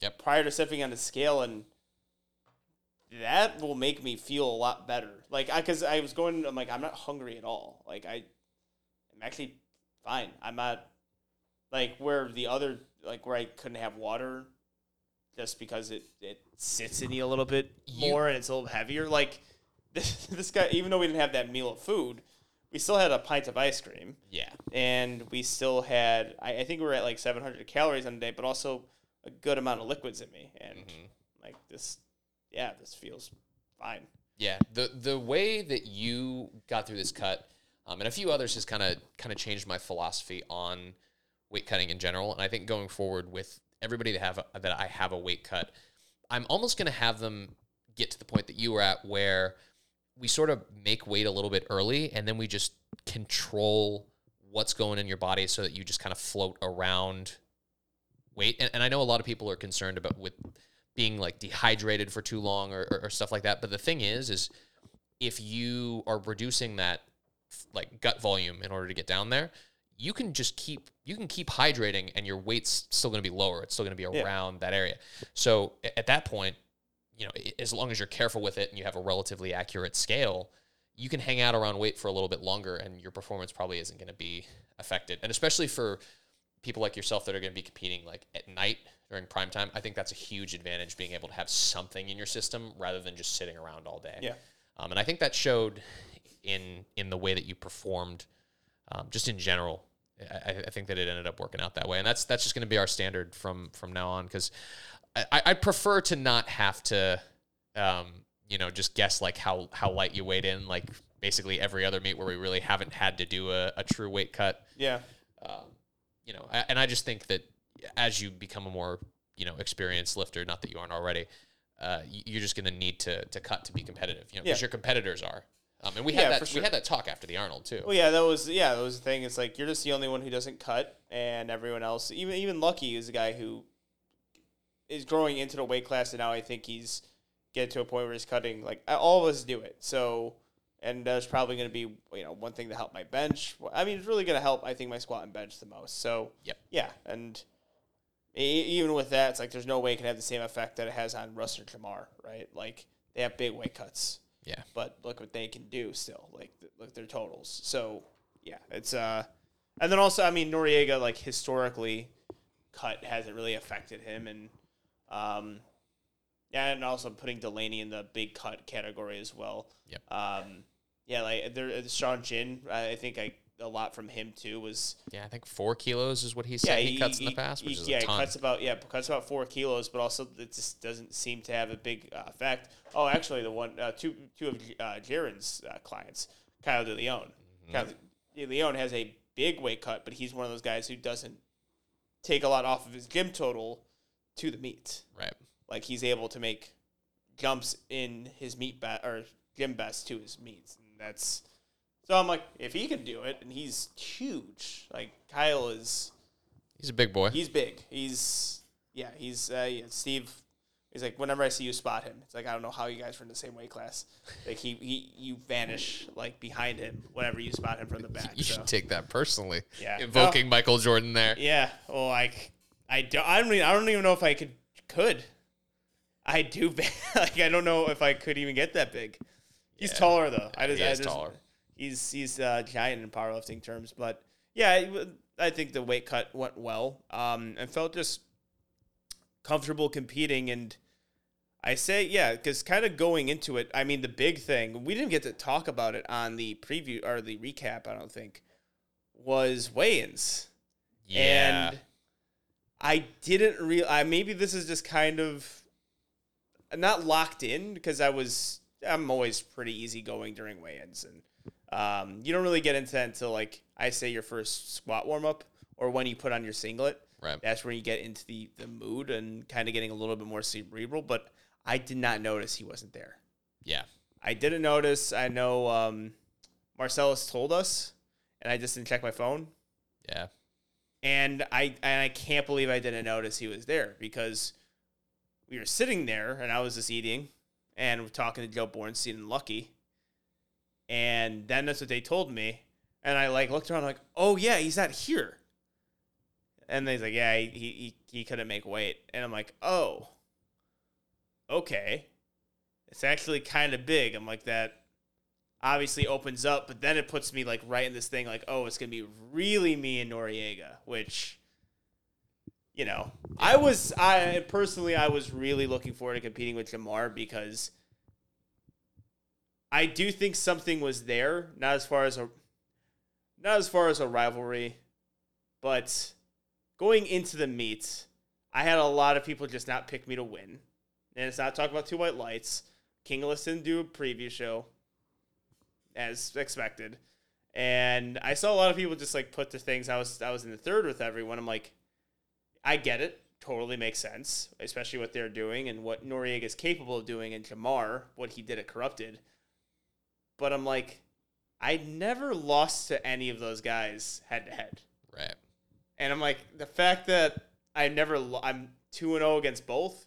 And then if you count 3 and 0 with formula meets, head to head, because 2019 I'm just not going to count because obviously they both beat me. Most people did that day. Right. Um, that was, but I, I was at uh at at disadvantage. I was deadlifting in squat shoes, um, and still out deadlifted everyone that day. Yeah, yeah. Um, tied with Russ, but um, I like to think I won. Uh, my body weight, yeah, I'm body weight, I guess. Yeah, yeah. But um, I, I was like, ah, man, beating the two guys head to head in competition at Daytona and at all other formula meets and still being picked to lose against both of them pretty convincingly from a lot of people it did have me feeling some type of way. So yeah i was really looking forward to competing against jamar because of that. And i think people were like okay he's number two. He's number two guy who's the next contender up. And i'm like oh okay. You know i, I mean i actually got second place at nationals. Right. and no one's really acknowledging that. And yeah i was i was looking forward to the competition um some say it didn't happen but personally i think it did Yeah. that's a win Yeah. It it's a win because he did go out there and try to lift and i think i would have beat him Yeah, I think so too. Um, I mean, Jamar was just kind of always the the X factor in general. Like, obviously, he was putting up some really big gym numbers, and you you really can't necessarily say how somebody who historically cuts so much is, is going to perform. Like obviously Marcellus, um, I always trust his his word because he's very honest about where his guys are. Um, you know, and, and I would never write Jamar off. He's just Yeah. you know he's he's no too, no yeah going into that meet i'm, I'm like he's definitely the guy to beat Oh, yeah. um and I, I agreed with the people who made those predictions i just yeah it was a just a, just a thought of not losing to a person. Yet still being a pretty convincing i want to say underdog but people just not having you to win a little bit of a recency bias, I think, in, in terms of like all the all the impressive numbers he, he was putting up. But yeah, I think you know without getting too far to the the end result. I mean, we'll like I said, we'll talk each lift, but um, you know, I, I think yeah, had Jamar been there, I think we still would have been on the on the money as yeah far he as winning. and he, he that's the other thing well and so that, like he was still there yeah, Like he did put his lifts together on that day, and I was still kind of watching him. Like, eh, well, if he goes off, and he's like a kilo over or something, it it, it means something still. Um, but yeah, he did not have the best lifting day. I know his back was bothering him. Um, yeah, and then it led to just a really interesting group of competitors Yeah. from there, and it was interesting interesting to see how that all play out because I'm used to competing against Nori, but then Chris and Lucky were the two guys that I'm I never competed against them, but they're a different type of lifter from Nori. They don't have the uh, the potential of like an eight fifty day like Nori could potentially have, but they hit their lips. like, Yeah. and that's something Nori traditionally can't do. Yeah. So, like, what you, you kind of had to look at both of them going throughout the day. I mean, yeah. Well, obviously, like for those that don't know Chris, um, obviously I coach him too. So in, in the back of my head, like I also knew the potential that that Chris had on the day. Um, and I mean, Lucky's a, an, an incredible competitor, and I mean, I think he he showed that. Like, Oh yeah, he had a he had a great competition. Um, but I mean, as soon as Jamar didn't make weight, in the back of my head, I'm like, okay, honestly, as long as Ange executes, there's a damn good shot we walk away with this.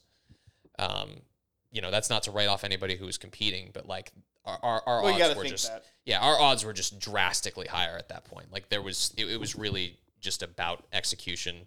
Um, and, and again, like I said earlier in the podcast, that's what it came down to, man. Is you know, like just to kind of start the the squat conversation. Um, you know, you you, especially with Jamara, like you you're the heaviest squatter Mm-hmm. in, in the in the class, which.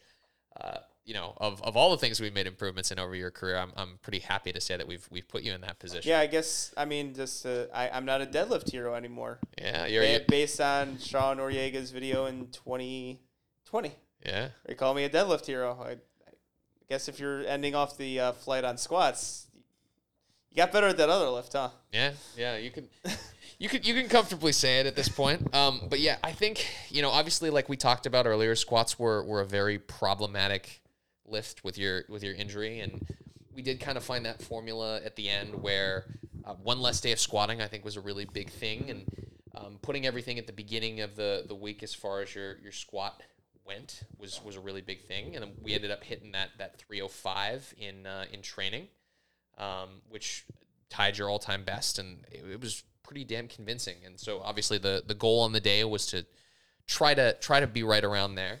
Um, and I mean, I don't know compared to compared to your last heavy squat, how you know now that you've fully digested everything, how how were squats feeling on the day? So going through it, I was a little bit. I think I was having a lot of nerves going into squat because of my depth, and I knew that it was a strict platform.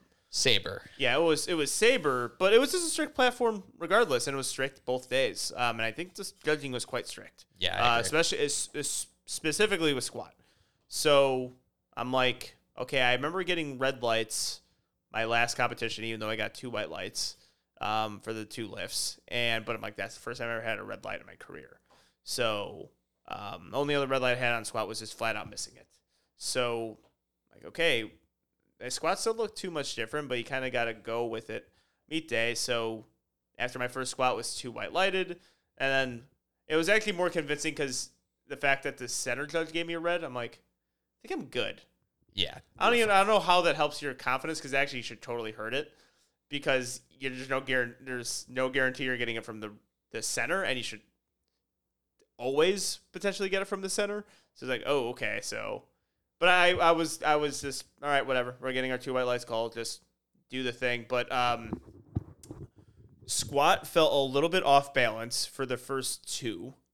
And I think it was because I put the right upright in yeah. I I agree. and I don't know how that changes things. And I sometimes do that in competition if I do start clipping the rack, and I know what happens when I clip the rack too hard. I can really just turn a RPE eight squat to an RPE ten squat. So I'm like, I just feel off balance on my right side, and it's weird, and it's coming up with the weight too. It's not going down to the hole. So I just moved that upright out.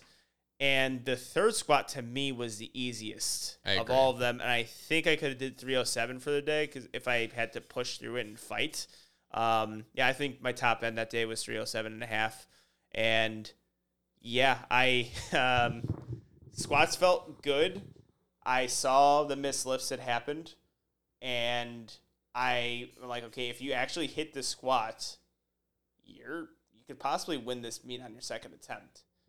Um, and I hit that third squat, and I almost got kicked out of the meet uh, Oh, because yeah. I I forgot about I, uh, that. I yeeted my belt across the room in joy, not anger like everyone else thought. I Ashton Rouska the hell out of my belt, um, and forgot I did it. I forgot I did it. I heard two guys talk about it, like and Tiger's like, "You see Angelo just chuck his belt across the room," and then I'm like, "Oh yeah," I because I, went to the bathroom right after that, and I was happy.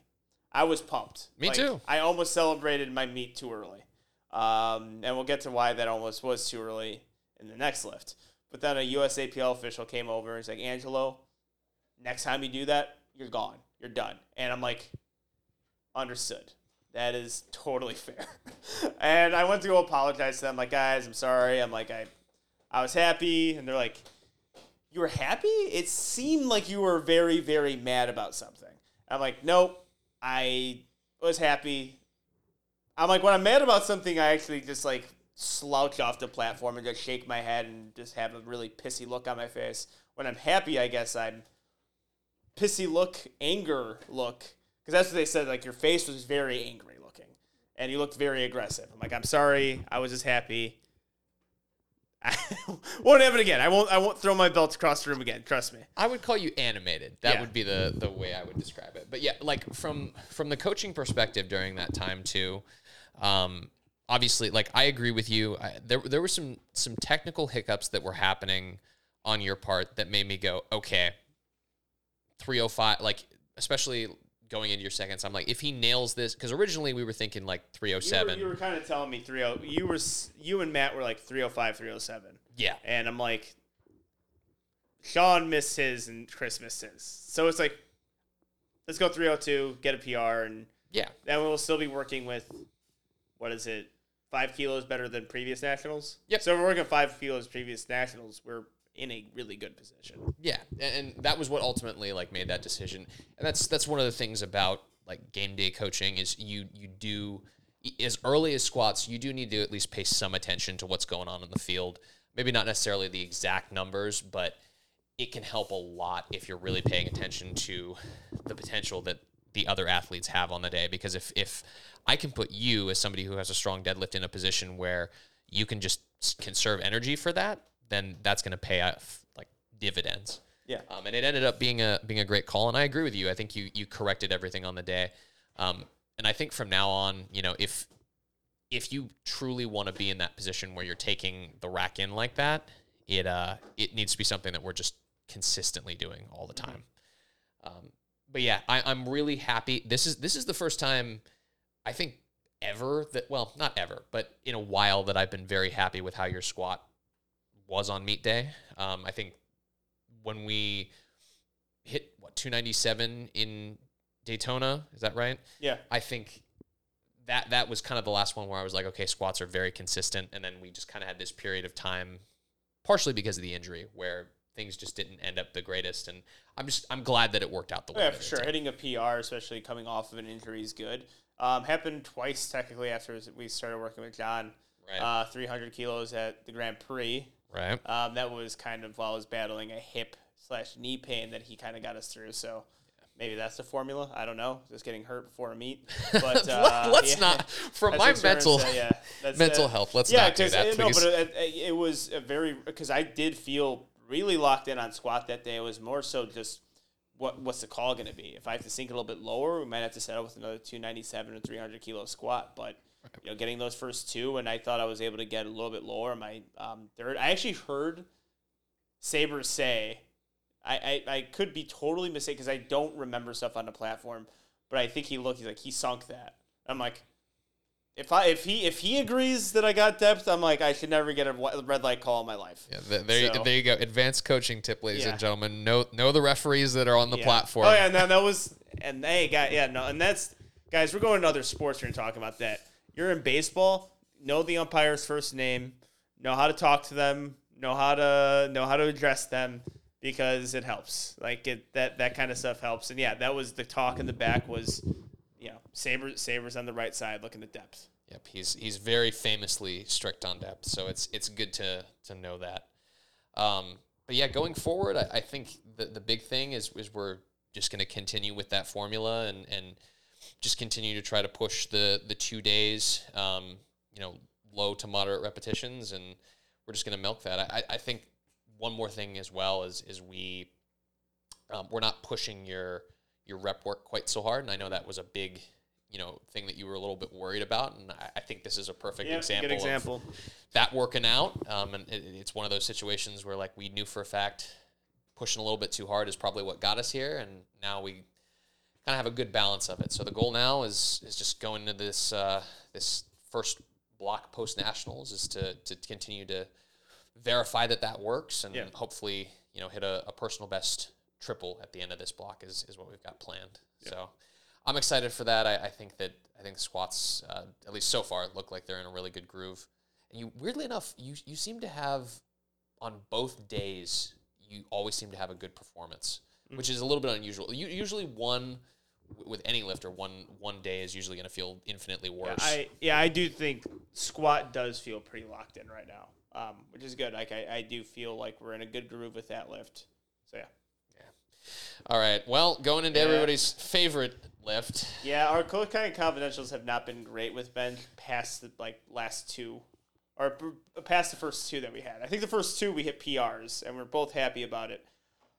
This one especially stings because this was easily the best prep we've ever had on bench. I know. My confidence was never higher on bench. I actually thought we can take 175 on meet day based on how 172 moved in the gym, how I moved 167, the rep work we were doing, all of it. And I think there's two things.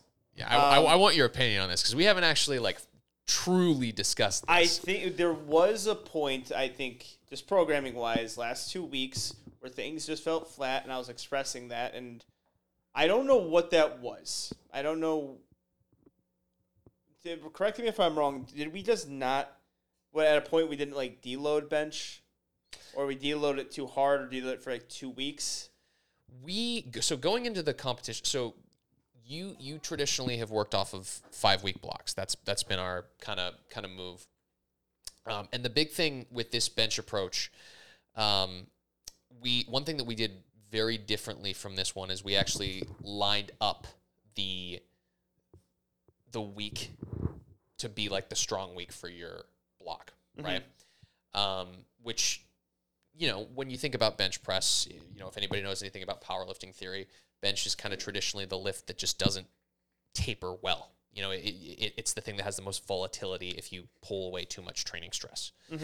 Um, so for you, this was kind of our first time really lining things up with meet day, where you were just touching lighter stuff than you typically would um, leading into a competition.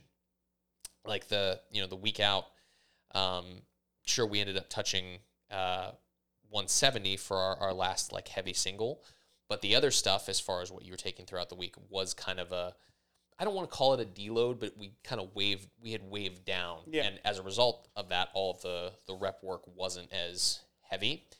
And I think, especially with what I'll say we're doing going forward, I think that that lack of heavy exposure ultimately is what led to bench kind of feeling so flat those last two weeks. Yeah, I mean that that could be it. Yeah, especially last two weeks because it was there was a point like that day that I hit 167. I felt like I could hit 175 on a day, um, uh, convincingly as well. The the preview the following week I hit 172 and I was actually like, all right, that didn't move great, but I'm like at the same time it's like it's 172. Like that would be a meet PR, so you got to be happy with it. And that my goal was 175 going into the meet. And the day of, I think because we were having some of those issues, you know, the, the last two weeks where it didn't feel as confident with 170 in my hand, where I'm like, the goal should be 170 today because the mislifts. Um, because, you know, we're not talking about too much off the total. If I hit 165 in my second attempt, that means, you know, we're we're looking at the same total. We're still looking at a better total from previous nationals, which I won, and we have the biggest deadlift. So we have all these things kind of working our advantage here. But on day, still, even with saying this, I thought 165 moved well, and I was pretty damn confident with 170. I, I mean, I was too. I, never, never on bench do you do you typically tell me a number. You Yeah. you usually don't say anything. So when you were like 170, I'm like, all right, sweet, load it up. No yeah, problem. I felt good with that. I was, I even felt good getting it off the rack, yeah, and I'm, and then I think this is something that I was doing uh, occasionally in prep. Not often though. This is me. The, the, like when we're talking about like I, I think programming we, we still always have to work on but i just tempoed it for no reason Yep. and the execution was just just horrible because as soon as it was going down i'm like you missed it like you absolutely messed up that bench um, i think i could have grind i think i could have grinded it out if i just dive bombed it into my chest yeah, Oh, just based on I mean that's not what I wanted to do. But that's how that's how it felt in my hand where I could just mess up a little bit on technique, but I tempoed down for no reason and I immediately got out of position and I'm like uh you just I'm like if you hit that then I then I win on second attempt. yeah. I think I win on second attempt because I thought it was going to cause Chris and um, Sean to overreach, and I thought I could probably wrap up like a eight twenty total on my second attempt, walk away with a nice PR, and have a lot of room to play with where I could be in that eight thirty range potentially. Right. Um, and then after that bench, I'm like, nope. You just turned it into a competition. You could still be in the 830 range, but it's gonna be a lot harder because I have to deadlift more. Yeah, um, I was mad at myself with that one in particular. Nothing else really. Yeah, nothing else really to look at. Yeah, I mean, so uh, just a couple of things there. One, yes, I, I agree with you that like kind of tempoing had been sort of a recurring problem on some of our our heaviest lifts, and I I, I can recall saying to you multiple times, and I, I have it written in your notes here that I was cueing you multiple times throughout prep, like, hey, be a be a little bit more aggressive, taking it down to your chest, because you you typically do well when you and we really Yeah. noticed that a lot this prep that you typically do well when you have a faster eccentric, not necessarily like dive bombing it, but if you tempo it too much, it, it doesn't end up helping you. Yeah. Where some lifters they they get a little bit more out of that, but for you in particular, if you have a we'll call it a, a fast yet controlled eccentric, that's typically when you press best. Um, and I mean, we in in between now and the Arnold, we really kind of solidified the formula that typically produces good results for you. As far as like once we accumulate enough, you, you you're typically strong at the end of a a, a mesocycle.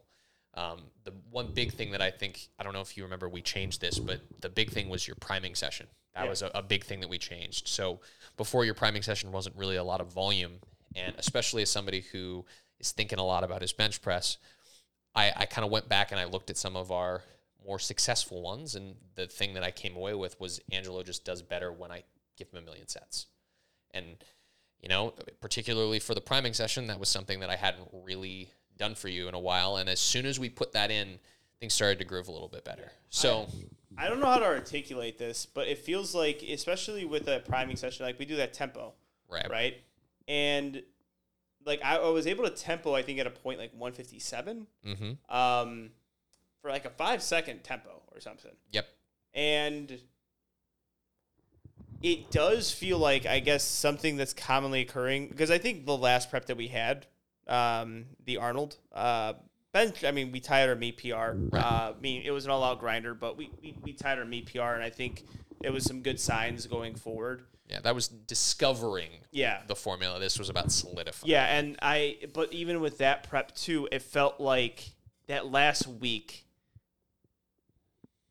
I was having a little more struggle with some of those workout days Right. where like the previous 2 weeks things were good. I don't know how to like get those like the weeks prior and then just translate that over to like the week of a meet because I the, the the confidence that I had about 3 weeks out of my bench, like man, if I could just take that and then or just the way the things move and put that into meet week i think we are at a 172 175 range and the goal is to hit it comfortably not really grinding it like if i could hit 175 I even with that, I think we're in a good position to to really compete with people. Yeah, and I- see, that's the the part that had me racking my brain a little bit was we lined everything up this meet. You know, like the the in my head, the the thing that I, I thought was was really an issue before was okay, we've kind of run a taper traditionally, and you know maybe that's that volatility is what's what's killing him. But we lined everything up this time, and it still didn't quite work. And that's what brings me to the conclusion that we just we need more heavy exposure. Like you just you you need that exposure consistently. Um, and we kind of decided that mark for you is around 160. So now in your current block, the thing that we're doing is is we're just touching 160 consistently. There was one week where um, the the singles that you have in there were a little bit less, just to kind of get used to training again. And then the four main weeks of your five week block, we have um, which we call it, we have 160 in there twice. And I would, say, I mean, mind you, we're only on week two, but I, I think that it's it's paying off so far. Yeah, I th- yeah, I think we got to touch a little bit more. But one thing I will note, and I'm, and I'm bringing this up because of like the workouts I've been having today and this week. Um, even like for the nationals prep, my weight weighted dips too felt so good, and I was able to add weight, and I felt like man, I can. 'cause at first, I was like two two forty fives and a twenty five. That would be kind of like my RPE eight ish, with uh, maybe from like a rep range of eight to 10 Mm-hmm. then I started. I'm like, I, it feels easy. I'm like, I, I can go up to three plates now, and like I was starting to make that move with my RPE eight. Like my upper body strength was getting a lot better. Um, but yeah, like re- now because I think coming off their meet, like it's still kind of like getting back up there where I can feel like we're we're not quite too. I'm easily moving three plates again. Um, but it was a lot of things were going good. But one and also the other thing I want to mention is there was kind of that little bit of a dip in bench once my squat started to increase Mm-hmm. dramatically. So I think, and that, I think that caused some bench struggles when we were actually grooving pretty well on bench for our first four reps together. Yeah. Uh, we were because I started off like a 157 bench when I started working with you, and we got up to 170 pretty quickly. Yeah. So we were making progress there, and I think once it stopped was when I my squat went up from 270 to 300. Right. So yeah, And I think, I think now the the biggest thing that I want to see, besides this this heavy exposure, is I, I really want us pushing that rep work a little bit Yeah. harder. You know, I, I think that because I, I look back, there's a very specific week in your training. It was it was a very specific week five, the end of your block before the meet block, where bench just kind of lined up perfectly. It was it was that 167 and 172, um, and in particular the qualities of those those two weeks, all of your rep work was in PR territory, right? So my goal with every block going forward is ideally within you know the last week, ideally two weeks, we're in that range where we're touching some kind of personal best, whether it's like your ability, meaning you're doing weight easier, or ideally, you know, we're hitting some some personal bests on all of that rep work. I mean, I'm I'm tracking that very very closely. Not like I didn't before, but it, now that we're in this position where everything's kind of lining up to be where you can be pushing that work, I almost want that a little, especially now where we're far out from competition. I almost want that a little bit more than I do like the top end. You know, like I'm I'm okay if the top end's still a little low, and that's kind of why we're um, which call it. That's kind of why we're almost rerunning um, the top end work uh, on your main day compared to like some previous blocks.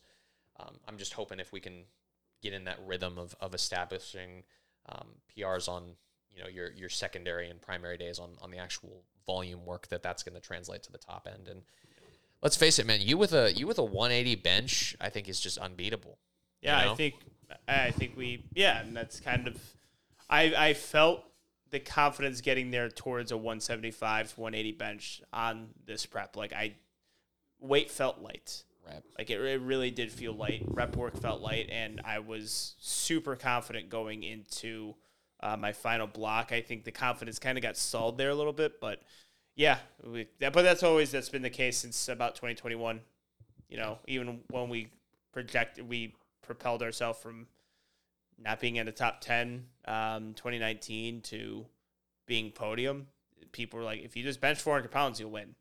So they make it sound so easy. Yeah. But yeah. Um, yeah, it's been it's been the story of my powerlifting career. Just have to bench more, but luckily didn't really it didn't really matter.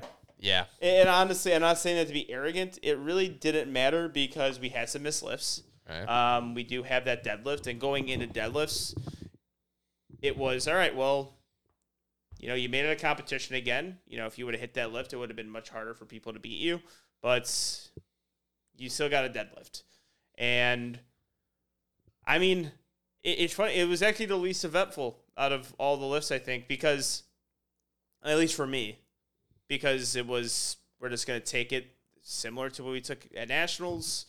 Um, there was a few things I was I was feeling on the platform where my hips were shooting up a little bit early, and I think we need more time to do the new technique we've been doing, which is like that, you know, hip hinging into the bar really slow and kind of taking a slower slack pull and um, not being as jerky with the bar as we were because I think that was leading to injury and I don't want to get hurt again.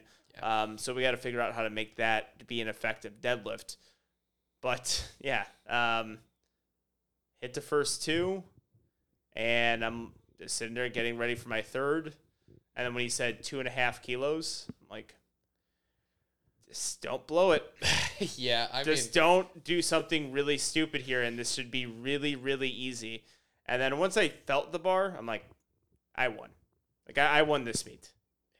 which I mean, dude, super, super cool. I mean, I would have liked it to be in a little bit more dramatic fashion. I think we, Yeah. we both would have. No, I mean, it, um, yeah, but I mean, dude, it, it was so cool. Like, obviously, Austin was competing then too, and let's face it, as long as Austin doesn't have a major slip up, like that was expected. But Yeah. like, you know, with the the depth of field in your class, it's it's it wasn't a guarantee. And I mean, I I, I said this to you. I was I was emotional as hell. Like I I I was so just over the moon that night, and uh, hell, I'm getting emotional now just thinking about it. It, it was truly the highlight of my coaching career to to be able to, you know, get to start working with you, you know, so long ago, and and seeing you literally just progress linearly up to the point of of winning the national championships. It's I don't know. It was it was really surreal, just seeing you go out there, and it, I don't know. It almost kind of felt like a like a victory lap moment. You It- know what I mean? Yeah, no, that's that's kind of yeah, that's kind of the the what I felt there too.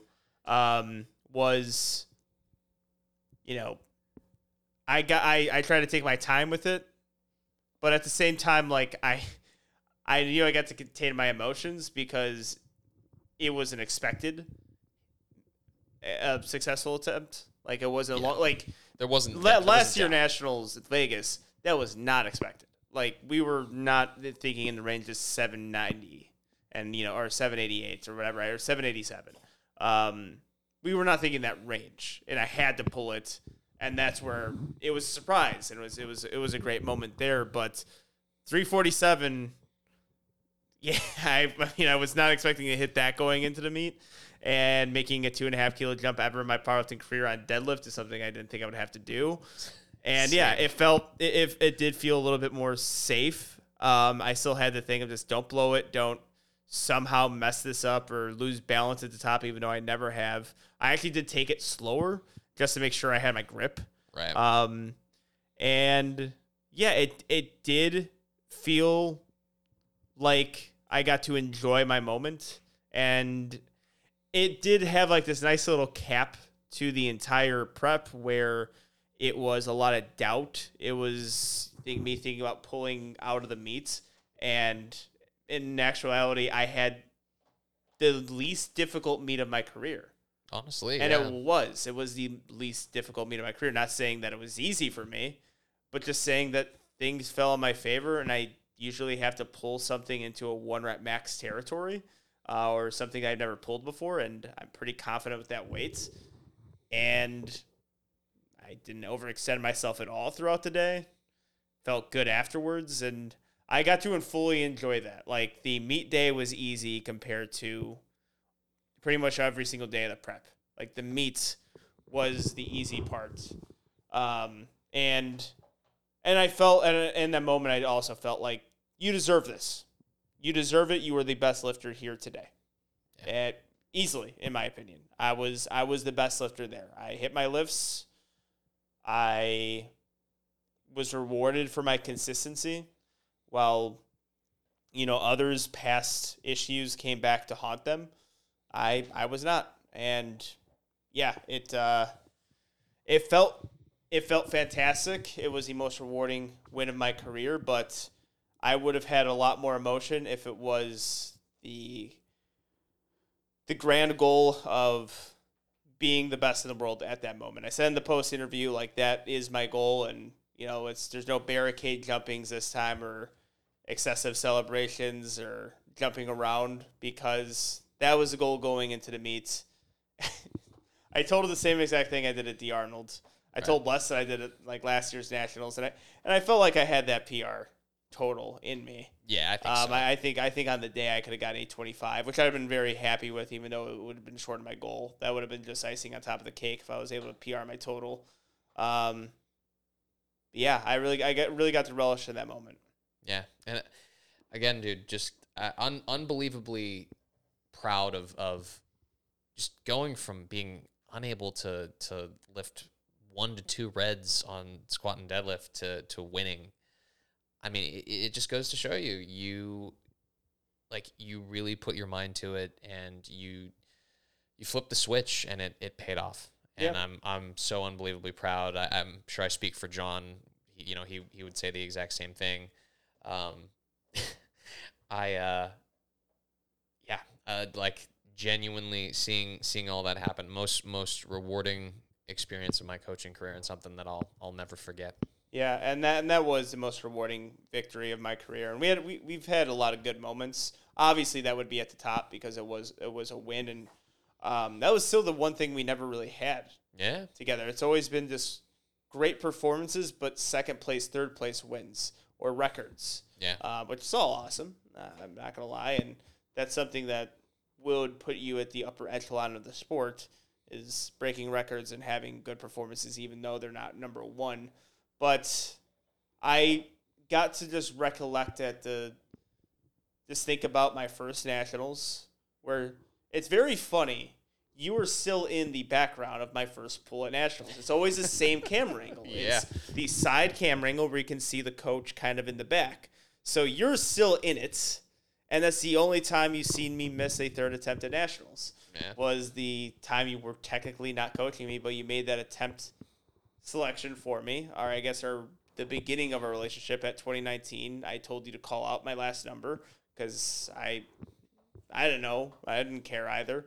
Just whatever you want to load on there, load on there. And going back that night and watching primetime and looking at the guys competing, and I remember one it just being a really awesome primetime in spite of all lifters underperforming uh, at that 2019. It was it was actually a terrible meet. Um, but in that in that in that moment where I was seeing all the guys miss their lifts, I had the thought I'm like I'm I'm as good as these guys. right. I'm like I actually think I'm better than a lot of them. Like I, I need something to get me to that point where I'm competing with these guys because I'm looking at their technique. I'm like my take my technique's better. And I'm like I could deadlift more. I know my bench sucks, but and I know my squat's not there, but I'm like I my squat at least looks better than theirs. And there was really only one person who I'm like, well, I don't think on a good day I could beat him. That was Russ. Like I just didn't think, just based on his terrible meets he had that day, he was still so much better than everyone else. And that was it was pretty much within that moment that I needed a coach and it happened. I got into that stage immediately where I was better than a lot of the guys that um, I was watching that day and have only made slow slow I mean I don't even know call it slow. I think they're pretty fast mo- movements to the top or to close to to the top. It's been just one year after the other of slowly climb, climbing up the rankings and taking our accolades. Um, I know it wasn't the the the full fledged 82 and a half, and I know this, and that's why I'm not considering myself the best in the nation right now. But it was still a huge victory that a lot of the guys who I who I looked up to going to sport, I have a thing where I, I'm I'm not just better than you on certain days. I'm better than you on multiple days, and I think I'm a better lifter. And all those guys were so far ahead of me in 2019, and within one year, I got ahead of them, or to the point, or ahead of them. So, and that's been been a good feeling. Yeah, man. And I, I think it's, I think it's still onward and upward. You know, I, I, I really do think like we're still slowly discovering things about your training, and maybe it's not even just discovering. Maybe it's just you're evolving as a as a lifter in terms of what you need to be be better. Um, but I, I still think there's there's things we can do better. Like obviously, like I just talked about squat and bench going forward. We discussed like bringing back in high rep deadlifts, um, which I think you know have kind of always been a staple of your secondary days that we had to take away for your back to feel a little bit better. And now that we're back to doing them, I think we're already kind of grooving deadlifts a little bit better um, as a result of that. And again, I think that speaks to the larger picture of there's there's still more to be done as far as what I know you want in your career. Yep. And uh, I'm just I'm happy to be along for the ride, man. Yes. It's a a true honor. Yep, that would that would that would cap it off. And I always kind of look that I've been very fortunate and things has happened to me throughout my life, and it's always like uh, it's always held off a little bit. So I'm hoping that this continues, and you know, it's like I know it wasn't supposed to be at this nationals. You were, you got your goal, but the actual the actual ultimate prize that you've been wanting is going to be at another meet, and it's going to mean a lot more. So you know, maybe maybe the stage just hasn't been set yet for it to happen, but we're closer than we've ever been. And like I like I said to multiple people, we're as close as we ever been, but it seems like I'm so far away now. But now it's is is gonna be set, and it feels like I actually am close to it now. Oh yeah. Um, dude, I think as cool as it would have been to total something like in that range, I think it's gonna be so much cooler doing it head to head against those people that you you want to go against. No matter no matter where you end up yeah. in general. Well, but this, uh, this was because going back to the Powerlifting America USAPL talk, I'm like, if I can go and hit my absolute goal total, that will put me in the best in the world for a time being, and I can consider myself the best in the world, and I got ten thousand dollars on top of that. It's gonna make things pretty sweet too. And I honestly, I Russ is a fantastic competitor. Delaney's a fantastic competitor. Gruden's a fantastic competitor. Sean's a fantastic competitor. All these guys, Chris, Lucky, all these guys, they're not quite worth ten thousand dollars though. I'm, I'm gonna I'm gonna say that right now. Right. Uh, they're they. if you give me if you give me the option of Russ or he and ten thousand dollars, I'm like, I know my girlfriend would be really pissed off at me if I didn't say ten thousand dollars. Yeah, ten thousand dollars is good. I I would like that or anything above that, but um, it would be better with that head to head competition though for sure. Um, it would be better to do it against Russ, um, especially because yeah, it just that was that was always the guy who I thought was untouchable, and right now I still consider him to be pretty far eh, ahead of me. Um, but it it would be it would be a great win to cap it off with a win against the actual true best in the world, and it wouldn't be any debate. Because I, still- I mean, I still think after this meet, if I would have done it, um, I would have done it. It would have been debate still, which would have been cool. But um, but Perk did it instead, so that was good. Hey, here's a take for you. Why doesn't Russ go down to seventy five?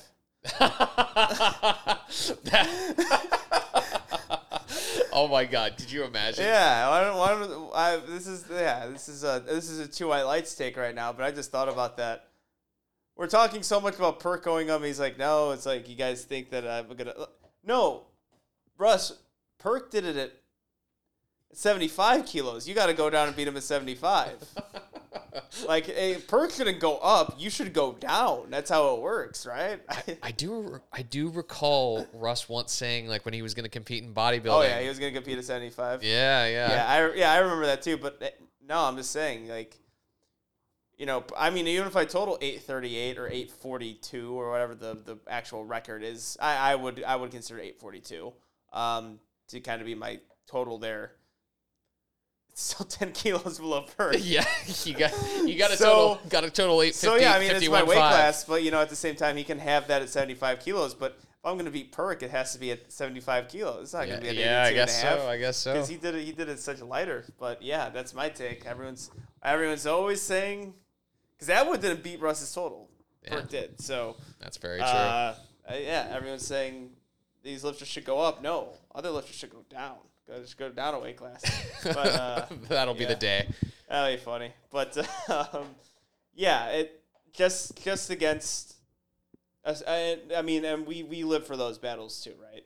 Oh yeah. Um, I know I brought up earlier that um, being okay with coming short of your goal is something that I had to kind of learn. But at, at the end of the day, that's what I live for. I, is competing against those guys and the, just the at the feel of the intensity, the the the tension, and the joy of competing in, in that environment. So, yeah, it's uh, something that is gonna eventually happen. Where where I'm where uh, where I, where I I just can't stay away from it for too long. Yeah. Um, could be sooner rather than later. Who knows? But yeah, it would be a it would be a really good way to cap it off. Yeah, and I, I have faith that we'll be ready, man. Like I, I said, um, this, you know, in particular, we we really put together something kind of quickly at the the last minute as you got healthy, and I think this injury ended up teaching us so much about you as a, a lifter that I think is going to pay dividends. You know, I, of course, I think we would both have it. You know that you never went through it, Yeah. but you know, if No, if I it- mean honestly, at this point, it is p- arguably it could be a sliding doors moment in my powerlifting career. Like there's a lot of those, right? yeah, Um, like that. I mean, I always put like getting you as a coach as a sliding doors moment because it totally could not have been you. Totally could have been something else, and it's like with some of the other. I didn't know many coaches in powerlifting. right. It wouldn't. I have coaches who I trust, and I have coaches who I who, and there's a lot of them now. But it like, I, and I said on other podcasts, it was either like I didn't know Steve at all, mm-hmm. didn't know Marcellus, didn't know Brad, didn't know the guys I'm close with, but then also the only other guys I knew, I just completely negated. I'm like, well, Matt Cronin, no, he competes in my weight class, so he's just totally not gonna coach me. right. Um, and then the other guy was Garrett Fear, which I'm sure he can do a g- good job with me, but you know he doesn't have the career as a coach as you do and as other people do, and that was about it. So yeah, it's it's a, it, it's a it's a sliding doors moment, and I think this in, this injury could be one of those too because you know we could build off that, we could learn a lot of stuff about us. And we have uh, like we've been saying throughout the entire uh, podcast just a different mindset going in where um, that could have been hurting me. Like it's good to to hold yourself to a high standard but that possibly could have been hurting me and holding me back. Yeah. who knows Yeah, and I, I, do- I really like. I even see it now in just the way that you talk about your your lifting. You know, you you are, I would say, less emotionally attached when things aren't aren't perfect. And you're don't get me wrong, you're analytical in a way that's productive, and you're not necessarily like you know just letting something slide if it doesn't feel right. But it's it's less so like disappointment in yourself and more just hey, this wasn't quite right, and you know what can we do to fix it, or this is what I I think versus you know carrying a little bit of disappointment if something isn't quite right, or carrying a little bit bit of disappointment if if something isn't um, as fast. And I, I think that you know that's something that a lot of a lot of lifters never learn over the course of their career. You know, Yeah. Well, I mean, a guy that I, I mean, I've I've clearly grown to admire after the past like couple years has been Perk, and he's a guy who who seems to just always have confidence in himself in spite of lifts possibly not going very well. Um, and that's like and it always worked out pretty well for him. And also, like you, I, I've taken a lot of other lifters, and you have a more of appreciation for lifters because I think Perk is one of them. Because I know he came back from that hernia and was able to do some big things.